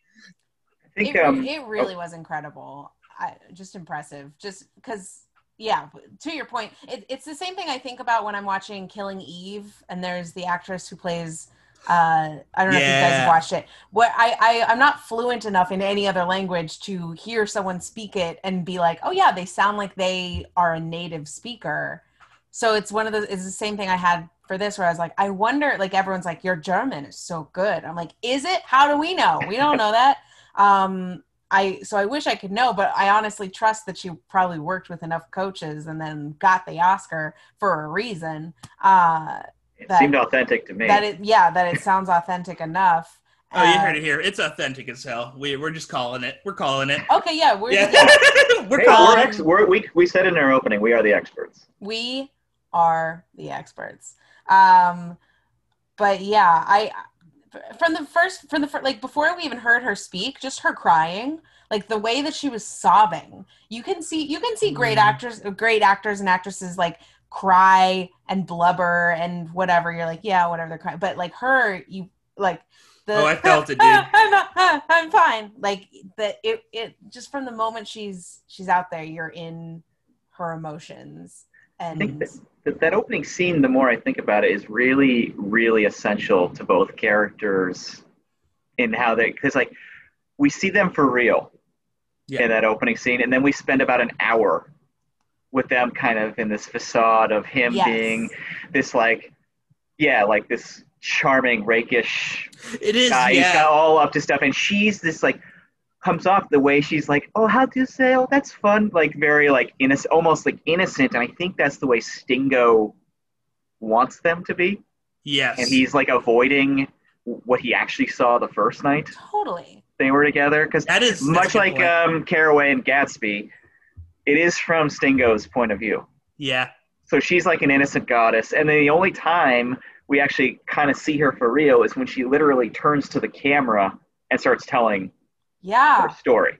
Mhm. Yeah. What an interesting choice to have her looking directly into the camera for that whole thing. hmm When you when you got when you have Meryl Streep, why not put just Yeah. put up the camera? It's like uh, Paul Thomas Anderson said about when he made There Will Be Blood. He said, um, "I don't need special effects. I have Daniel Day Lewis." Hell yeah, Honestly, bitch. yeah. and that's I always uh, say yeah. I, I want him to play me in a, a biopic if ever there's if ever there's an autobiographical film made about me. Daniel Day Lewis. That's who I want to play me. Oh He's gonna do it. got to get the best or Meryl. Yeah. Oh yeah. But I think, um, yeah, like uh, the more we get into this conversation, I think the more I'm looking back fondly on this movie. Like when it was I over, agree. I was like, this movie is kind of weird. And It's different, and they it's tough because it's also we're almost forty years removed from it, so it so they they don't make films like that anymore. Uh, but yeah, wait, it is almost eighty two, Yeah. right? Yeah. that, yeah, I know exactly how old it is. they definitely don't make them like they used to. Not fucking in the old as hell. um so so yeah there are some elements there where you're just like well they things were different then and and and what was shocking then was was not is not quite as shocking anymore but this still uh still was able to shock me Uh, the ending carries a big punch. Yeah, it's Yeah. it is it is interesting. Like I will say that like, yeah, it is like a the ending. Um, the ending carries a big punch. I think the thing that so the ending carries a big punch. It is like a huge moment, and it is like the defining moment for Meryl Streep's performance. Uh, I do want to bring up the uh, the scene where she steals the radio. For me, that's like the big like where she's like her life is in the hands of like a little girl. So like in the the second so there's three like big flashbacks in the movie there's one where like you find out how she met up with uh, nathan you um, how sophie met up with nathan um, by the way her makeup in that movie because i guess this was like after she was like you know uh, taken out of the camps and she had lived in she she looks very uh, sh- it was similar to Nicolas Cage in Leaving Las Vegas. Like she, she looked, she did not look, but it was a good job on the makeup. But um, but then uh, the second uh, the second portion uh, the second flashback is about uh, how she so she's Catholic. I think a lot of people when I went into went into Sophie's Choice, I seriously thought that she was uh, Jewish. And Yeah. uh, yeah, oh, 100 percent. I was like, I- this- I the, I was confused about that for a while where I was just like wait it are because we see the tattoo oh yeah, and so we're led to believe she's Jewish, and then she she says, "No, no, no, no, no, I'm not." Uh, but you're like, it- it's a, one of those things where you're like, is she lying? oh totally. I thought that too. I was like, oh no, she can't be Catholic. That's crazy. And then it's like you find out, oh no, she is Catholic, and you find out that her her uh, her father was like very like anti uh, anti He's a bad uh, dude. yeah bad Supported dude the bad guy. fascist resi- Yep. regime. and then uh, and then like at one point uh, you know she like at what at a certain point in the movie she talks about how like there was a time when she like kind of separated from that opinion with her father like she walked through like the ghetto like the jewish shtetl or whatever and she was she like took a lover. yeah she took a lover as well yeah and Mhm. uh and then she also messed up her father's uh she messed up her father's speech what was the line i have it written down it's such a crazy line uh yeah, especially because it sounds like she didn't intentionally do it. It was just a matter of like, oh it was an oh, accident shoot, gotta gotta crunch time. yeah. oh she yeah wrote- You got, you're gonna have some typos if you don't check your work. I mean, just look at the president. And one thing I noted, one thing I read is that apparently that was quite controversial in the novel the fact that she was Catholic. Really? Yeah, I think just there was this idea that um, Styron was trying to make the Holocaust more universal, like everyone Mm. everyone suffered because of it, and obviously the numbers don't really um, Yeah. match up to that. Oh, And totally. So there, was- that was a little um, on the line, apparently. It's so it's the so novel. interesting because like nowadays to me it almost just seems like a novelty or something. Uh, it's very weird. Oh, here's the line: Your intelligence is pulp. Pulp. Your yes. intelligence is pulp. That is such a like, damn. That's like such a mean thing to say to someone. That just like I don't know. That stuck with me. Uh, but uh, yeah, and it is weird to make it like yeah, base it around the Catholic. Like I'm not like, uh, I mean, although it's like you know there are Catholics that were I don't know. Yeah, that's Yes, like, absolutely. Like six six million Jews is what you mostly hear about. Uh, but there were five million others that perished. And Oh, 100%. Yeah. And also, like, yeah, uh, Lauren and I are Jewish. We're good. It's Yeah. all good. Everything we're saying is right. it's not that we feel like there is unfair representation of us in Hollywood most of the time. oh man okay yeah but uh no but it is like yeah it's uh it is like in so in the second okay back to the flashback in the flashback so she she ends up like getting uh, sent to the concentration camp and she ends up becoming she gets assigned to work as like a like a scullery maid almost for like uh the like the commandant of like is it that was a real person. That's the only person in the film that was real. Really interesting. That is that, that makes sense. That is interesting. Uh, man, and so like she ends up working for like yeah the guy who like and it's da- is it Auschwitz? It's Auschwitz, right? Yeah. Yeah. Yes, yeah. It's not Dachau. Uh, that's the one where they moved from. Uh, that the the evil Nazi moved from. But uh, like uh, there's a point Evil where basically Nazi is a little redundant. yeah yeah there we go. That's Military right. intelligence. jumbo shrimp. Uh, but uh, uh, but uh, at a at a certain point, um, like the Jewish resistance is basically, or like the I guess yeah, it's the Jewish resistance. They're like asking her to steal a uh, a uh, radio from the commandant or whatever, and she is like, "I'll do it, but only if you make sure my kid, you know, is fine." Uh, like she, they have to like help her find her kid is basically the deal they make. And so, in order to steal the radio, she tries to like seduce the uh, commandant. And then there's just a very intense like scene where like they're in the room together. He has like a headache because she's like, and she ends up being her like, um, what's the term when like you're the on the stenographer when you're when Uh, you're it's just a secretary. secretary, yeah, just secretary, Or, exactly. uh, yeah, or um, yeah, you're right. There is a different word. And secretary's fine. Like she's just Yeah. like she's just like she's typing out everything the guy is saying, um, like an assistant. And so uh, he gets like a migraine. He sits down. Uh, that leads to her kind of like saying, "Hey, I'm like kind of Aryan, you know, like I, you know." And he like comments on how she looks very Ar- Aryan despite being Polish. And they make out. It's very uncomfortable. Yeah, Uh, a 'cause little it is bit. not consensual. Oh no, not at all. It's He, sucks. he, that they don't make out. He b- b- smashes his face against hers. oh, He's, it's and so. he's um he's gross and sweaty, oh, Yeah. it's, like it's, all the way through that scene. Oh yeah, it's so weird. It's like she's so there's like a scene. I'm pretty sure there's like a moment where she like audibly, like or not audibly, where she like uh she rolls her eyes. Like it's, there's like a like she's like yeah he's like and he's like oh brother like what did I get myself into this I think time? it also is like we're kind of rolling our eyes watching it just because you're like in the scene before the guy's like, I mean, you're a woman. You can figure out how to get on his good side.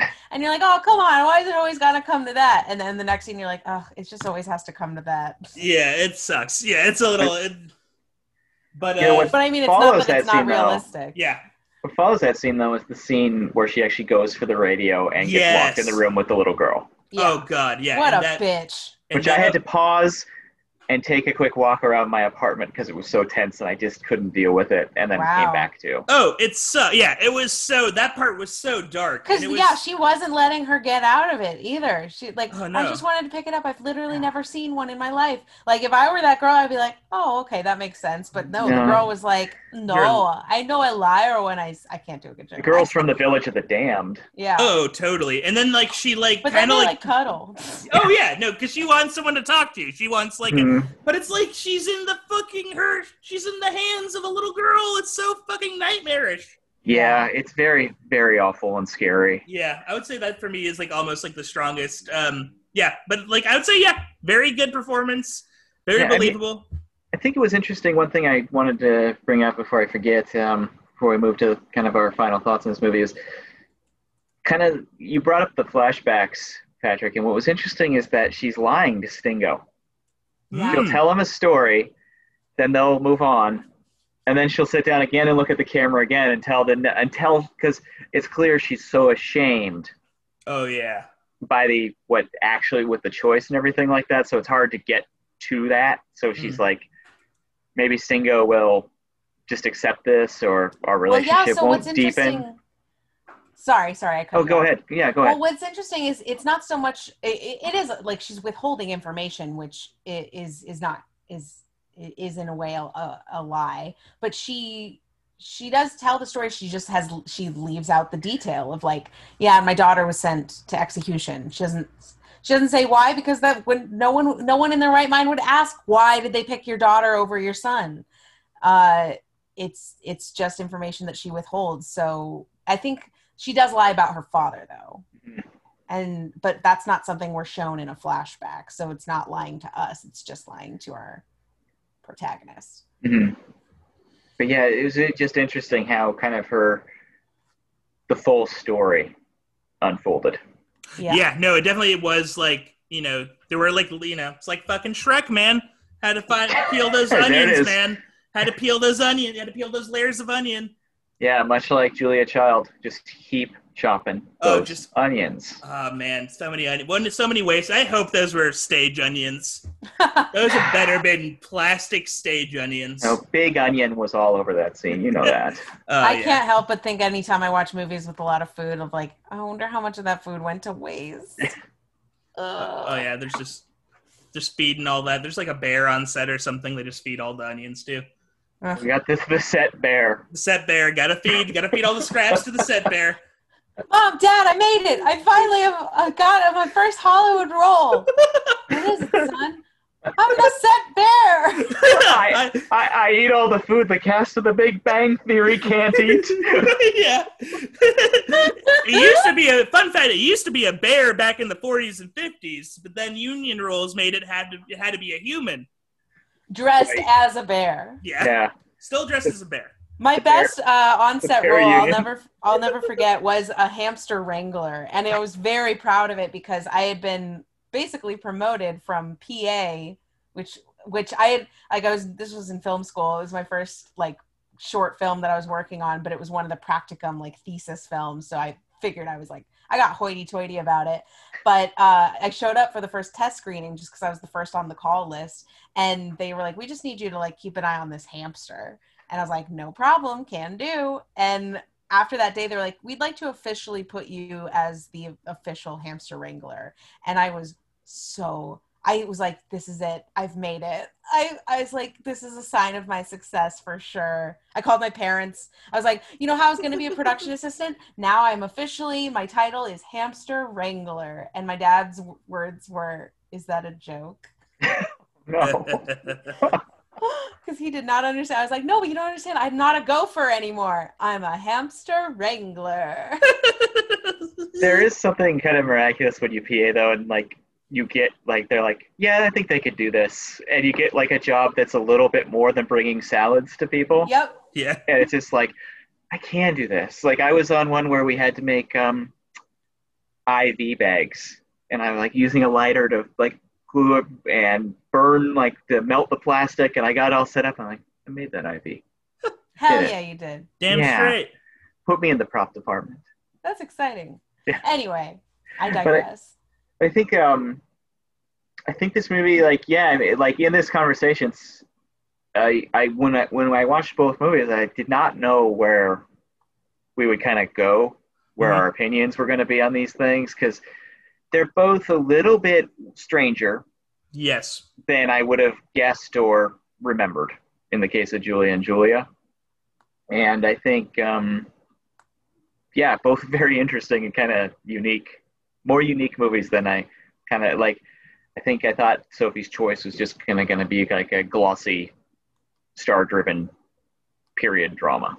It's definitely yeah. it's definitely weirder than that, and it's definitely yeah. It's not just like uh, yeah, like I. It's not your average everyday drama. It's something where you're just like, fuck, man, I never, I've never had to in my life think about what I would do in that situation. Yeah, yeah. No, I mean, maybe Stingo is right. Just to go back to the barn. Oh yeah, just go back to that barn, brother. Yeah. Go back to that Right. barn. Write your novel, Stingo. But Yeah. uh, did, did we have any um, final thoughts on Sophie's choice before we move to the moment of truth? Uh, I think I am good. I think I've said I my think piece. I am set. Yeah. Okay. Well, this is this is exciting, folks, because this is the first time we've actually had to make a decision on this show. Oh man, And, um, a Sophie's choice. Ah, oh, there it is. there we go. There, There we go. it First one. Ding ding ding. The question is, what's going to be more haunting? Our choice or the actual Sophie's choice? That's true. Yeah. What I won't be able to live with myself after this. I'm sure. I'm going to snuggle down with Kevin Kline and take a cyanide pill. Yup. Ah, I'm gonna, you know, bake a bunch of food over the course of a year. How what what how beautiful were they when they were laying in that bed together? I Like, know it was very oh. much like the couple in Titanic. Yeah, yeah. Like, oh, okay. they're just This having is, their this is a, napping. This is It sucks han- just because the whole duo. the whole movie from the moment I first saw him, I was like, no, get away from him. But I I feel- under, I guess I get why you can't. But get the fuck away from him. I feel like Kevin Costner looked like a. He's like Kevin like, Kline. sorry, sorry, Kevin Kline, It's not okay. Kevin. Not I would have loved. I would have loved to see Costner in the role. Oh, Costner in the role. That'd be a different performance. Different film. Different film. yeah. Uh, man, you'd have to base that film in Montana. But uh, Yeah. Get some more horses. yeah. oh man, and dance with them. But uh, uh, like I feel like he, I feel like Kevin Kline is like if like Cli- if Clive Owen is Blastoise, Kevin Kline is like Squirtle. Like he's like I feel like Kevin Kline evolves into Ke- Clive Owen. I feel like Clive, Clive Owen is a slightly bigger version of Kevin Kline. Oh my god, say that ten times fast. Yeah. I know, yeah. Like Yeah, wow. you know what, that's just you know what that's just for me. Sometimes I'll just say stuff that's just for me. That's delightful. Give yourself a little treat. Yeah. Yep. Treat one one for daddy One. Patrick can daddy. have a, f- a few words as a treat. as a treat. Yeah, Patrick can have a few non sequiturs as a treat. Uh, So, but no, um, he's great though. So how we'll do this? We'll just go around the circle, give a quick, uh, I guess, reasoning for your pick, and uh, we will go start with uh, Patrick, move on to me, and Lauren will be our deciding vote Okay, yeah, I'll on start. Uh, Okay. what Meryl Streep performance moves on to the next round of accents. oh man, you guys, I'm. I think I'm gonna go against the grain on this one. Oh. Oh So, my like, goodness, So like, and I he's said picking it. Amy Adams. I'm picking Amy Adams. No, I'm uh but I think I'm gonna I'll be real. I'll be real. I'm gonna go with Julie and Julia. Wow. I'm seriously I like I'm sorry, cause like I think that's like hey, the don't movie apologize. Just give your reasons. I'll be real, because like I think that's the movie at the end of the day, like I love I think like her performance in that is I think her performance in Julie and Julia is like iconic. And I think it's iconic. I'll be real. Sophie's Choice, people talk about it, but like I've never like I've never seen anyone do a Sophie's Choice impression. You know what I mean? Like I don't know. Like I didn't I didn't know what like And I've Aykroyd never did Sophie's Choice on Saturday Night Live. yeah, yeah. Dan Aykroyd didn't see Jim Belushi go up and do a, uh, Sophie's Choice, uh, and accidentally cut his hand or what? Oh God! But uh, uh, that could go dark. But um, so but uh, but like it just uh, I think that's like the performance for me. Now, don't get me wrong. Sophie's Choice is good, and it's a technically great performance, and uh, there's strength to it. But I just think that like Julie and Julia, like if I'm gonna like, like I'm gonna go back and watch. I think I would rather watch Julie and Julia again as opposed to Sophie's Choice any day of the week. And I think that like that's just a, the perform as as good of a technical performance as Meryl Streep's is in this movie. I don't think it's gonna like leave as much of a lasting impact. Even like the the the hard the intense parts like you know the ending don't get me wrong she's it's very well acted i don't think it's gonna leave like a i won't go back to it as much as i will go back to just julia uh, meryl streep embodying julia child Julie Child. So uh that's like yeah, that's that's There you that, go. I'm going with Julie and Julia. And and, and, and, and, Vote for Julie and Julia. yeah, there we go. Bring it on.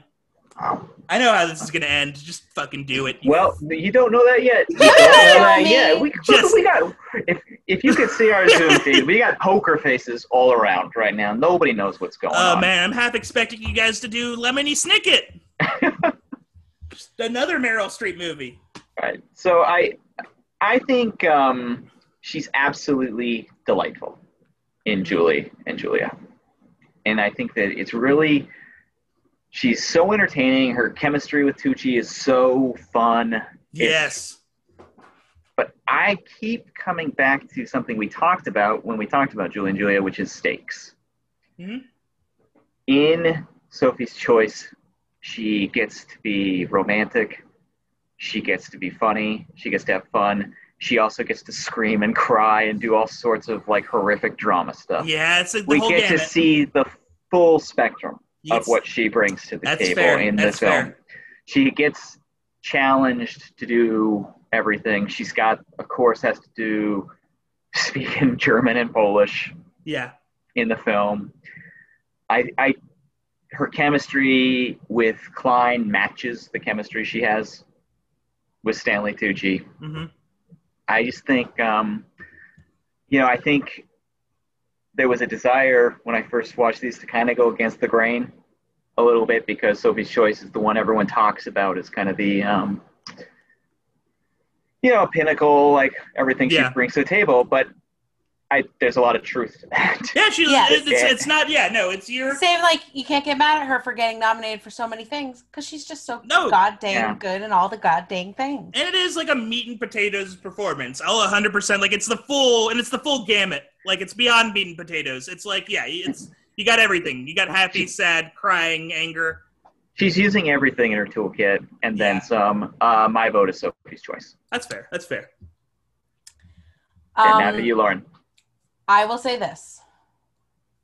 Uh, I think I mentioned this earlier. Um, had anyone else played Julia Child, I think it would have been a joke. This movie, the movie, would have would have not gotten wouldn't have gotten seventy seven on RT. Mhm. Oh, 100%. No way. No way. Uh, so it so Meryl being a part of this bumped it up to the tier at which it is at. Man, to be a fly on the wall when they got Meryl Streep for Julia and Julia would have been woo, what a party. Yeah. Um, that said, I want to do an exercise with you, with the both of you. Patrick, I want you to imagine that you are Meryl Streep and you have just done Sophie's Choice. Yeah. And Don, I want you to imagine that you are Meryl Streep and you have just done Julia Child. And for whatever reason, this is the same year and they both got nominated. And say Don's Meryl in Julia, Julie and Julia one, Patrick, how would you feel? Wait, so I'm like Meryl Streep in the 80s. No, yeah, you're you're Meryl Streep. J- j- pretend there's there was no pretend these movies were made the same year Okay, okay, and nominated okay. the same year. and there are two Meryl Streep. And there are two Oh, Meryl Streep, gotcha. and you are Meryl Streep that was in Sophie's Choice. Imagine Uh. if Don, who just played Julia Child, oh, what we're going to make It's such a surprise to win this Academy Award. Okay, I get you. I'd be pissed. I would I'd be be pissed. pissed. I was, I'd I be- like, I learned Polish. I learned German. I cried my eyes out. I had to hold a screaming child while while while she dealt with the fact that I was I was putting her to death uh, over my son. I the the emotional turmoil I put myself through while this lady chopped onions. I would be pissed as hell. That's fair. So That's fair. I all- for that that reason, and then all the reasons that Don listed, because yes, this is just this is a melting pot of all the different things that you can do to win an Oscar. I will say Sophie's Choice Uh, choice. That's yeah, that's fair. That's hundred percent fair. You know what? Okay, my only line of defense, the only thing I'll say is like it is like it is the I think it's the iconic. It's going to be the iconic Julia Child. I don't think anyone is ever gonna like top like Meryl Streep's. Like, there's no point almost. Like, there's no one else is gonna like. It's like uh, I don't know. I'm trying to think of like other performance. It's like it's like Ben Kingsley as Gandhi. Like no one's ever gonna do Gandhi again. You know what I mean? Yeah, I mean, Yeah. Julia Child did about as much for humanity as Gandhi. It's true. totally. So, no, no. It's like it's Sorry, like yeah, when, well, tell- oh. uh, Yeah. It's like when uh, I'm totally blanking on his name. Frank, what's his name? Played Richard Nixon. What am I thinking of? Frank Langella. Yes. Yeah. He was a perfect Nixon. Yep. And there have been many Nixons. Uh, in, in, uh, And most are really bad. and most are really bad but also he's gotten an impressionable voice like almost like trump or or like like how everyone wants to do owen wilson but in in a case like that i feel like his was the best and and i agree with you patrick like yeah no, there Yeah. will there will be never never be anyone who can play julia child like meryl did but like okay so i looked up this A- ursula andress no fucking way would she have done justice to this role Oh yeah, no, totally. That's fair. That's fair too. She's That's fair. gorgeous. Don't get he me had wrong. a crush. He had a crush on her. That was it. He just wanted to meet her it. if they ever made a movie of it. There's no Oh, question okay. about that. That's a good. That's a good technique. Like if you ever write something and you have a crush on a, a star, write the yeah. There we go.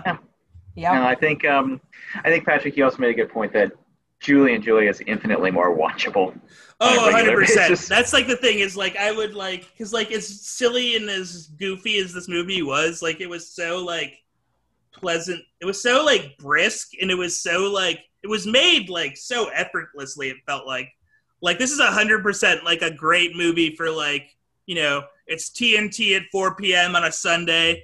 Maybe Mhm. I'm like lazily uh, playing uh, Among Us on my iPhone or something, or yeah, or, or doing a, a Sudoku, like a perfect background movie for that, or like I'm or I'm baking something. Maybe There's a reason that y'all walked away loving that Coney Island scene. It is because it is the only time you feel happiness Yeah. watching Yeah. this Le- movie. legit. I, I like I like checked out of work early today so that I could have enough time to watch this, and I was a little like, oh, this is good. Like I, I want, as soon as I finish this last thing, I have to just like I'll make some popcorn and I'll watch a movie. It doesn't feel like a popcorn movie at all. Like I'm watching it, and I'm like, oh, I'm so stressed out. So yeah, it's not a movie you're just like, hey, girlfriends.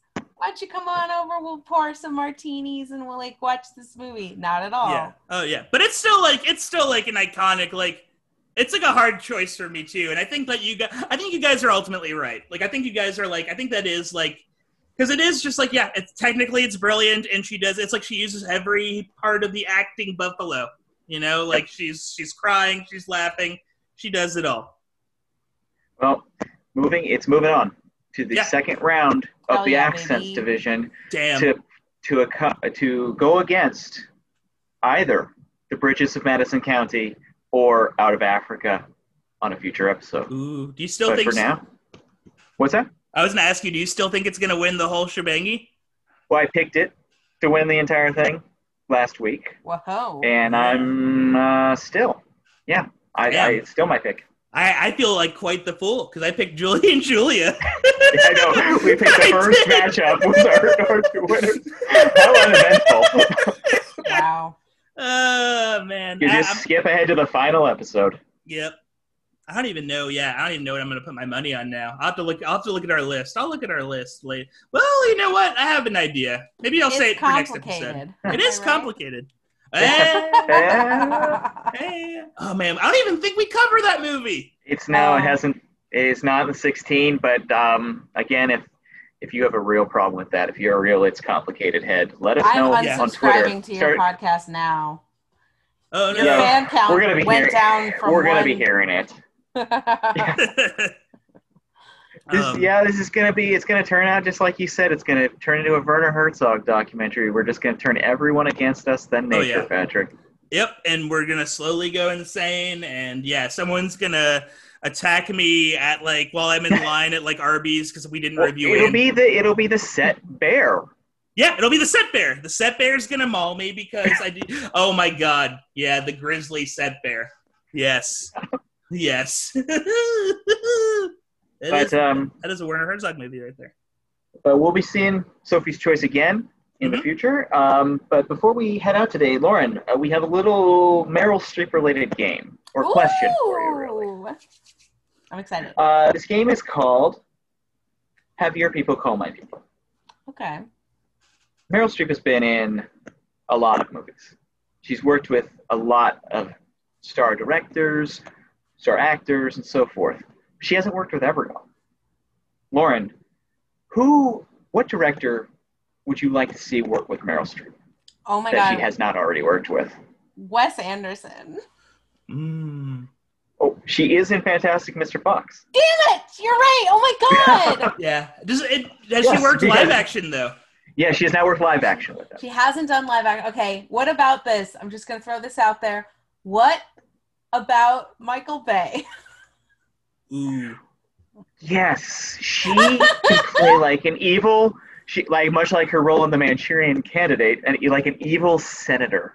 Oh, Yes. something like big that. time. Or like a CEO. Yes. Yeah, Yeah. Except we gotta get her into a Ferrari going down some city streets really fast. Yes, at a Oh, Dutch angle.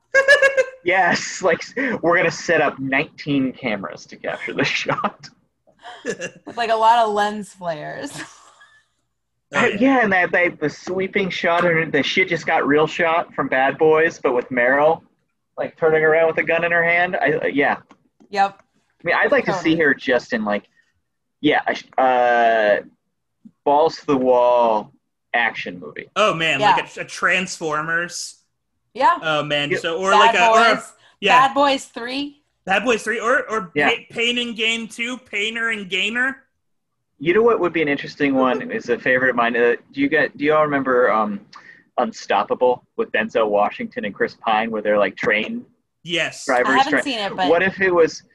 It was um, Meryl Streep and like Jennifer Lawrence. Just switch out the parts entirely. Where it's, Ah. an, it's a lady showing the ropes, but they're still train conductors, still have to jump around all over the train and stuff. Yeah. Yes, we're doing a, a Straight reboot same of script. Unstoppable. exact same script, no Yes. changes at all, except that you just switch the leads. Oh, to yeah. Meryl Streep and I don't know Emma Stone. I would pay for Disney Plus Premium for that baby. oh hell yeah. Oh man, Um, yeah, I I would love to see her work Michael Bay. I think that would be fantastic. that would yeah. be so much fun. Who yeah. are your guys' answers for this question? Ah, that's like a hard one. I mean, I think like uh for me, the first director that came to mind is Richard Linklater.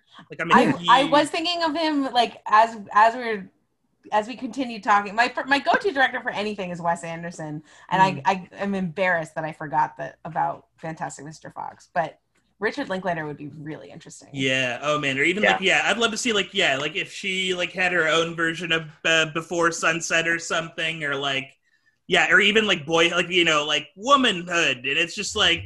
10 years of Meryl Streep's life, like from age 50 to 62 or something. I don't know.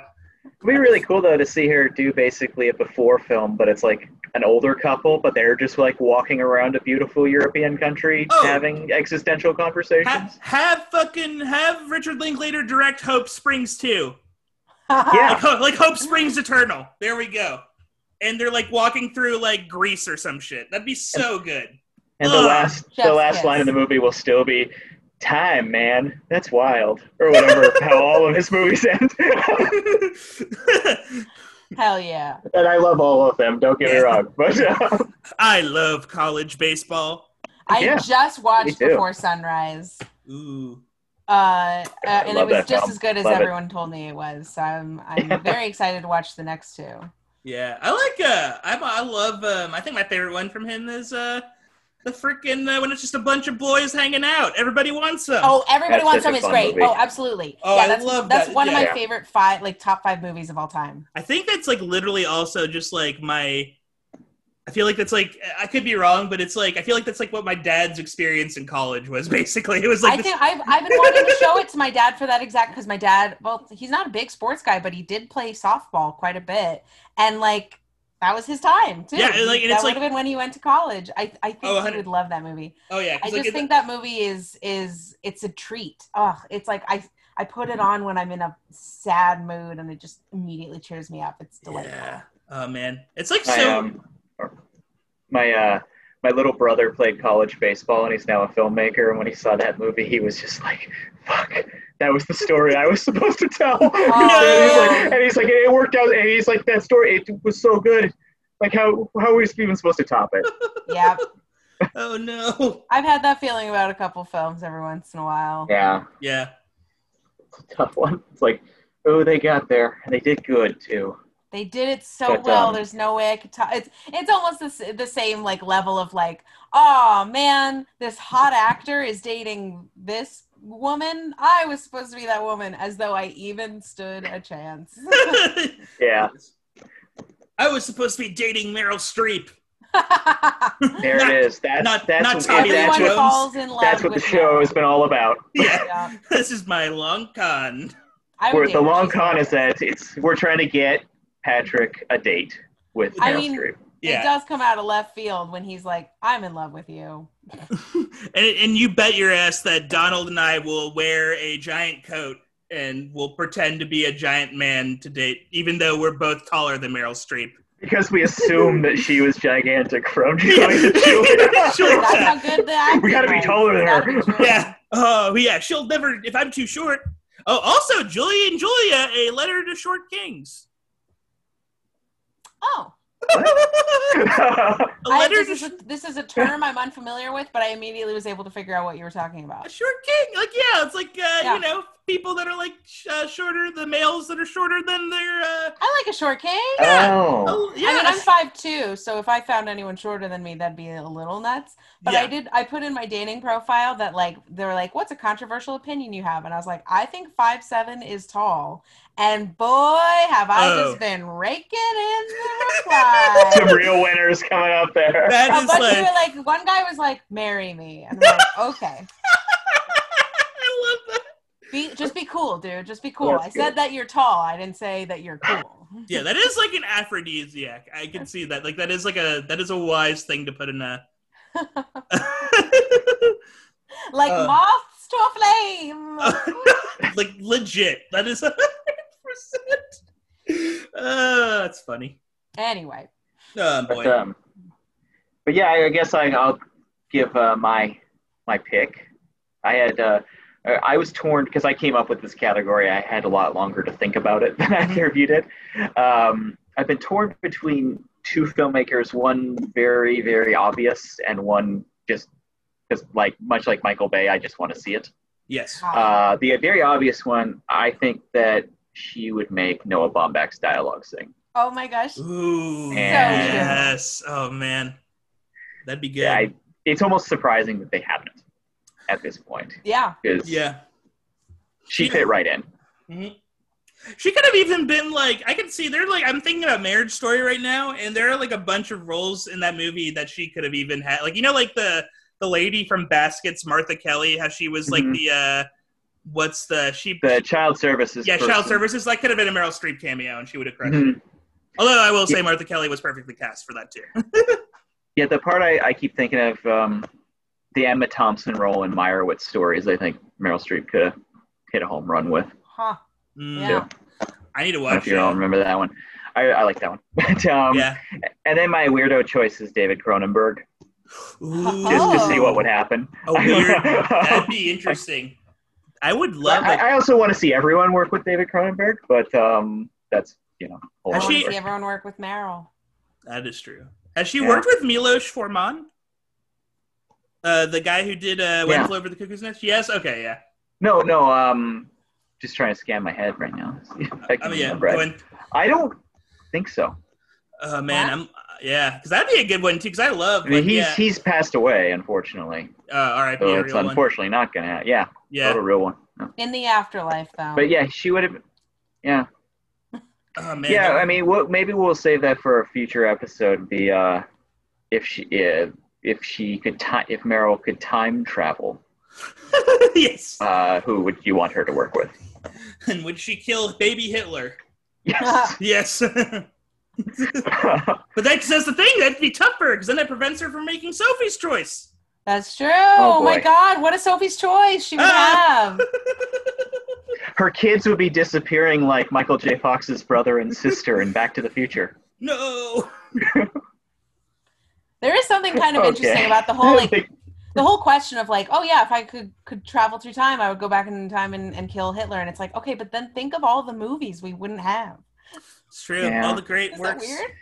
Yeah. Oh. Oh, I've uh, uh, seen the thing I'd be worried about, that everyone talks about, the thing I'd be worried about is I would accidentally create like a super Hitler. Like, I'd like, I don't know, like I'd, I'd do, you know, like you never know, man. You never know. It's all, yeah. but, but like killing Hitler. Okay, let's be real. This podcast supports killing Hitler. We're a kill. Yes. We're Yeah. a kill Hitler Yes. podcast. It is. It We're- is. It. It would be. I, I would risk losing those movies if it meant getting six million You Jews would back strangle that son of a bitch in the damn cradle.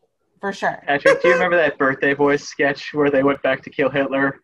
And they they were like, but he's such a cute little baby. And then they just kept going to different points in his life and like his high school prom. And they're like, he got dumped? No, you can't do that to him. Uh, no, I Doesn't have it to. suck when you're an empath and you just feel Yeah. for things and Yeah. people. Yeah, uh, it's like, uh, why is Hitler relatable? Yeah. Uh, that's a good. That's What a was good. it? That was the um, John Cusack movie about Hitler's art career.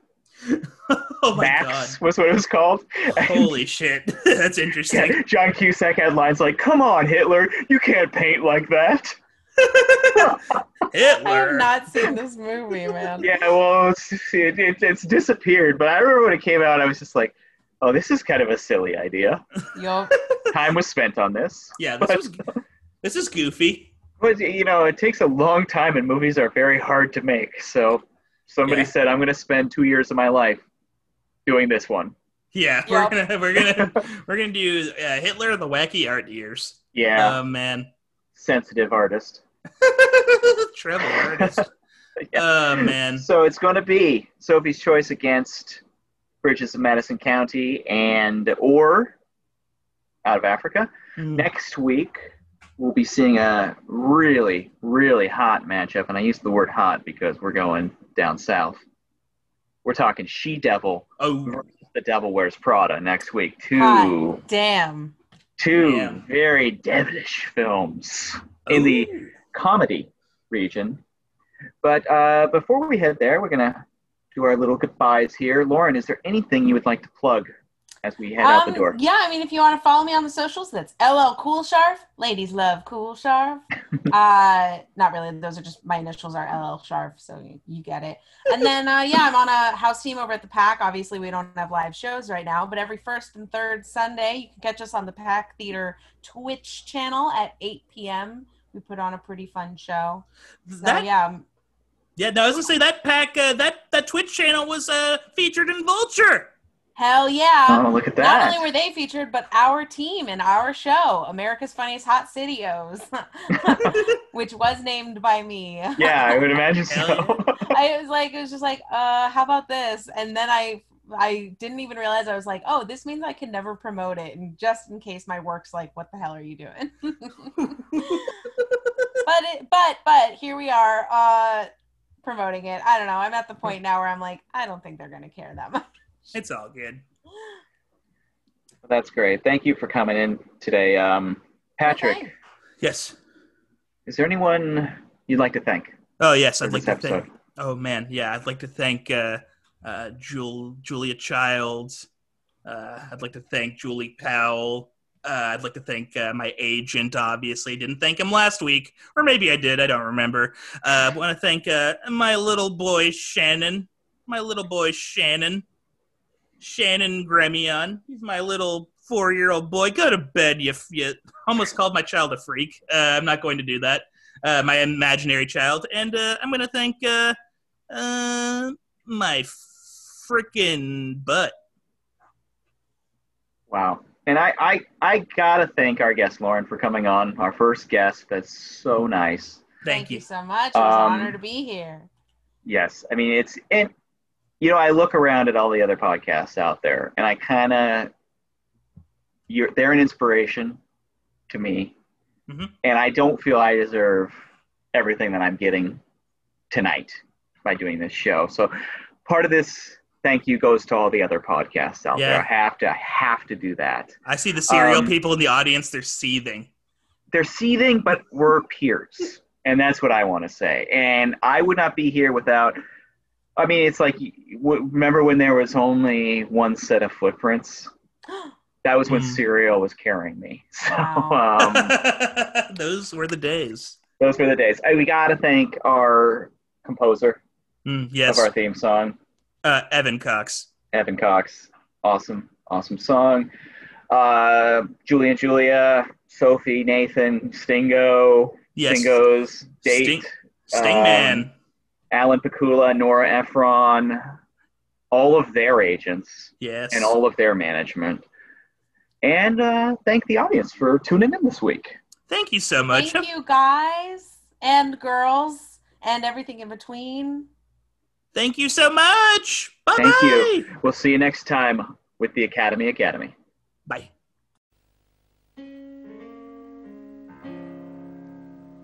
Pull back them dark and dusty drapes.